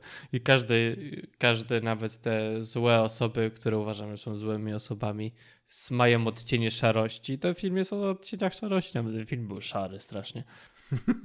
Tak, no to tak, tak jest. No, no tak. E... Nikt, żadna z tych postaci, która tam była, nie była zła. Nie było postaci, która stwierdziłeś, o, ten jest wilanem, ten jest zły, co nie? Tak. Oni, Nawet jak się pojawia ta żona w tym filmie, ja w ogóle sądziłem, że ta żona się nie pojawia w ogóle w tym filmie, tak, że była żona, jak żona się nie pojawia w tym filmie, nagle się ona pojawia, to jest coś taki, o kurde, tak, a to jest fajne bardziej, że ten sposób, w jaki ona jakby podchodzi do niego, widać, że ona go kochała, widać, że jakieś mhm. tam ma emocje do niego. Niesamowicie to było zagrane i napisane tak. i że ona nawet te, kiedy on jest taki olbrzymi, już jakiś tam odrażający, to ona jest w stanie jakby przytulić się do niego, tak? W jakiś taki Tak, bo ona sposób. go bardzo kochała, to już tak, on zostawił. Tak, tak. i jest, że jakby te tak. emocje są, ona jest trochę jakby po trochę podupadła tym, ona próbuje wychować tą córkę, która Ona jest załamana tym, że ich zostawił, tak? Bo to był, tak, to, tak, dla niej to, był mężczyzna jej życia, nie? No, niesamowite to było nagrane, zagrane, no... Hmm. Samantha Morton, super aktorka. E, dobra, więc e, w każdym razie tak, polecamy ten film jak najbardziej, znakomity film. Tak, to dziwne, jest film do. Dziwne trochę, że tak mało tych nominacji, nie? Ja tutaj, dlaczego tak, za scenariusz nie ma nominacji za najlepszy film? Myślę, że jest parę filmów w tej głównej puli, które można byłoby zastąpić tym filmem, spokojnie. Top Gun. Gdyby... Elvis. Zaczę... Słuchaj, tak by the way, obejrzałem sobie wczoraj pierwsze 10 minut Top Guna. To tak ma na marginesie. Znowu? Dlaczego to sobie to... robisz? Nie, nie, nie, no nie znowu. Ten pierwszy raz sobie powtarzam, tak? Ja tylko planowałem i teraz sobie obejrzałem pierwsze 10 minut Top Guna, żeby się upewnić, czy ja na pewno e, czy ja na pewno tak bardzo nie lubię ten, tego filmu. E, e, no nic, tylko po prostu tak stwierdziłem, że to jest super zrobiony film, ale on jest tak nijaki w swojej formie, on jest tak przezroczysty, on jest tak strasznie opływowy, tak strasznie nie mogę się niczego przyczepić do tego filmu. Nie mogę nic mu zarzucić, ale też nie mogę się niczym zachwycić. Wszystko jest takie... W przeciwieństwie do e, Wieloryba, który jest bardzo wyrazisty i bardzo konkretny i bardzo ma wiele tutaj różnych odcieni, wiesz, szarości, ale też nie tylko. Bo ta szarość, adaptowany jest, filmie... Top Gun nominowany jest za scenariusz adaptowany. Dokładnie. Z jakiegoś dokładnie, powodu. A, to może trzeba zrobić tak, żeby wszystkie nominacje do Top Guna były zamienione na wieloryba. Może się pomylili z karteczkami i już teraz jest głupio odmówić. Wiesz, scenariusz adaptowany. Adap efekty, efekty specjalne. Efekty specjalne, dźwięk. Co tu jeszcze jest? Masz, masz swoją magiczną listę, no. Ale można by zrobić. Można to zrobić. W każdym razie, wiesz, e, to... E, coś chciałem powiedzieć, ale ty wybiłeś mnie z rytmu jego królewską mość. No dobra. E, no. W każdym razie tak, polecamy. Super film. Tak, bardzo warto. To jest... Warto. Dawno tak ciężkiego filmu tak mi się dobrze i łatwo nie tak. oglądało. Tak, tak. on cię tak nie niósł ze sobą, nie płynąłeś z tym wielorybem razem e, w nurcie e, tego, tej historii. Szczególnie, że tam jest dużo takich na przykład drobnych zagadek, które odkrywasz i ten film cały jest taki złożony, tak, że ta struktura fabularna jest tak ładnie zrobiona, że masz takie drobne zagadki, które ty powoli rozwiązujesz. Na przykład mhm. ja cały czas sądziłem, że ten esej, który on sobie czyta, żeby sobie tak, poprawić ten humor. Nie, nie, ja myślałem, że to jest tego jego chłopaka. A, no ja myślałem, że to jest jego. Myślałem, że on sobie szyta swój własny esej. No, a... to byłoby trochę... Nie, że wiesz, że on przygotowuje esej i sobie powtarza Aha. i mówi, okej, okay, to jest dobry esej, to jest, to jest coś, dlaczego warto, żebym jeszcze był na tym świecie. Tak, tak to okay, sobie interpretowałem. Okay. Ale że to był esej córki, to było zaskoczenie totalne. Tak, to, to mnie to zaskoczyło. Jest, I super się, i pięknie się łączy z całością, rzeczywiście. A, dobra, to co? To byłoby wszystko w dzisiejszym odcinku. Na tyle. Na tyle. Żegnają się z Państwem Kajetan i Paweł. Do usłyszenia. usłyszenia wkrótce. Cześć. Cześć.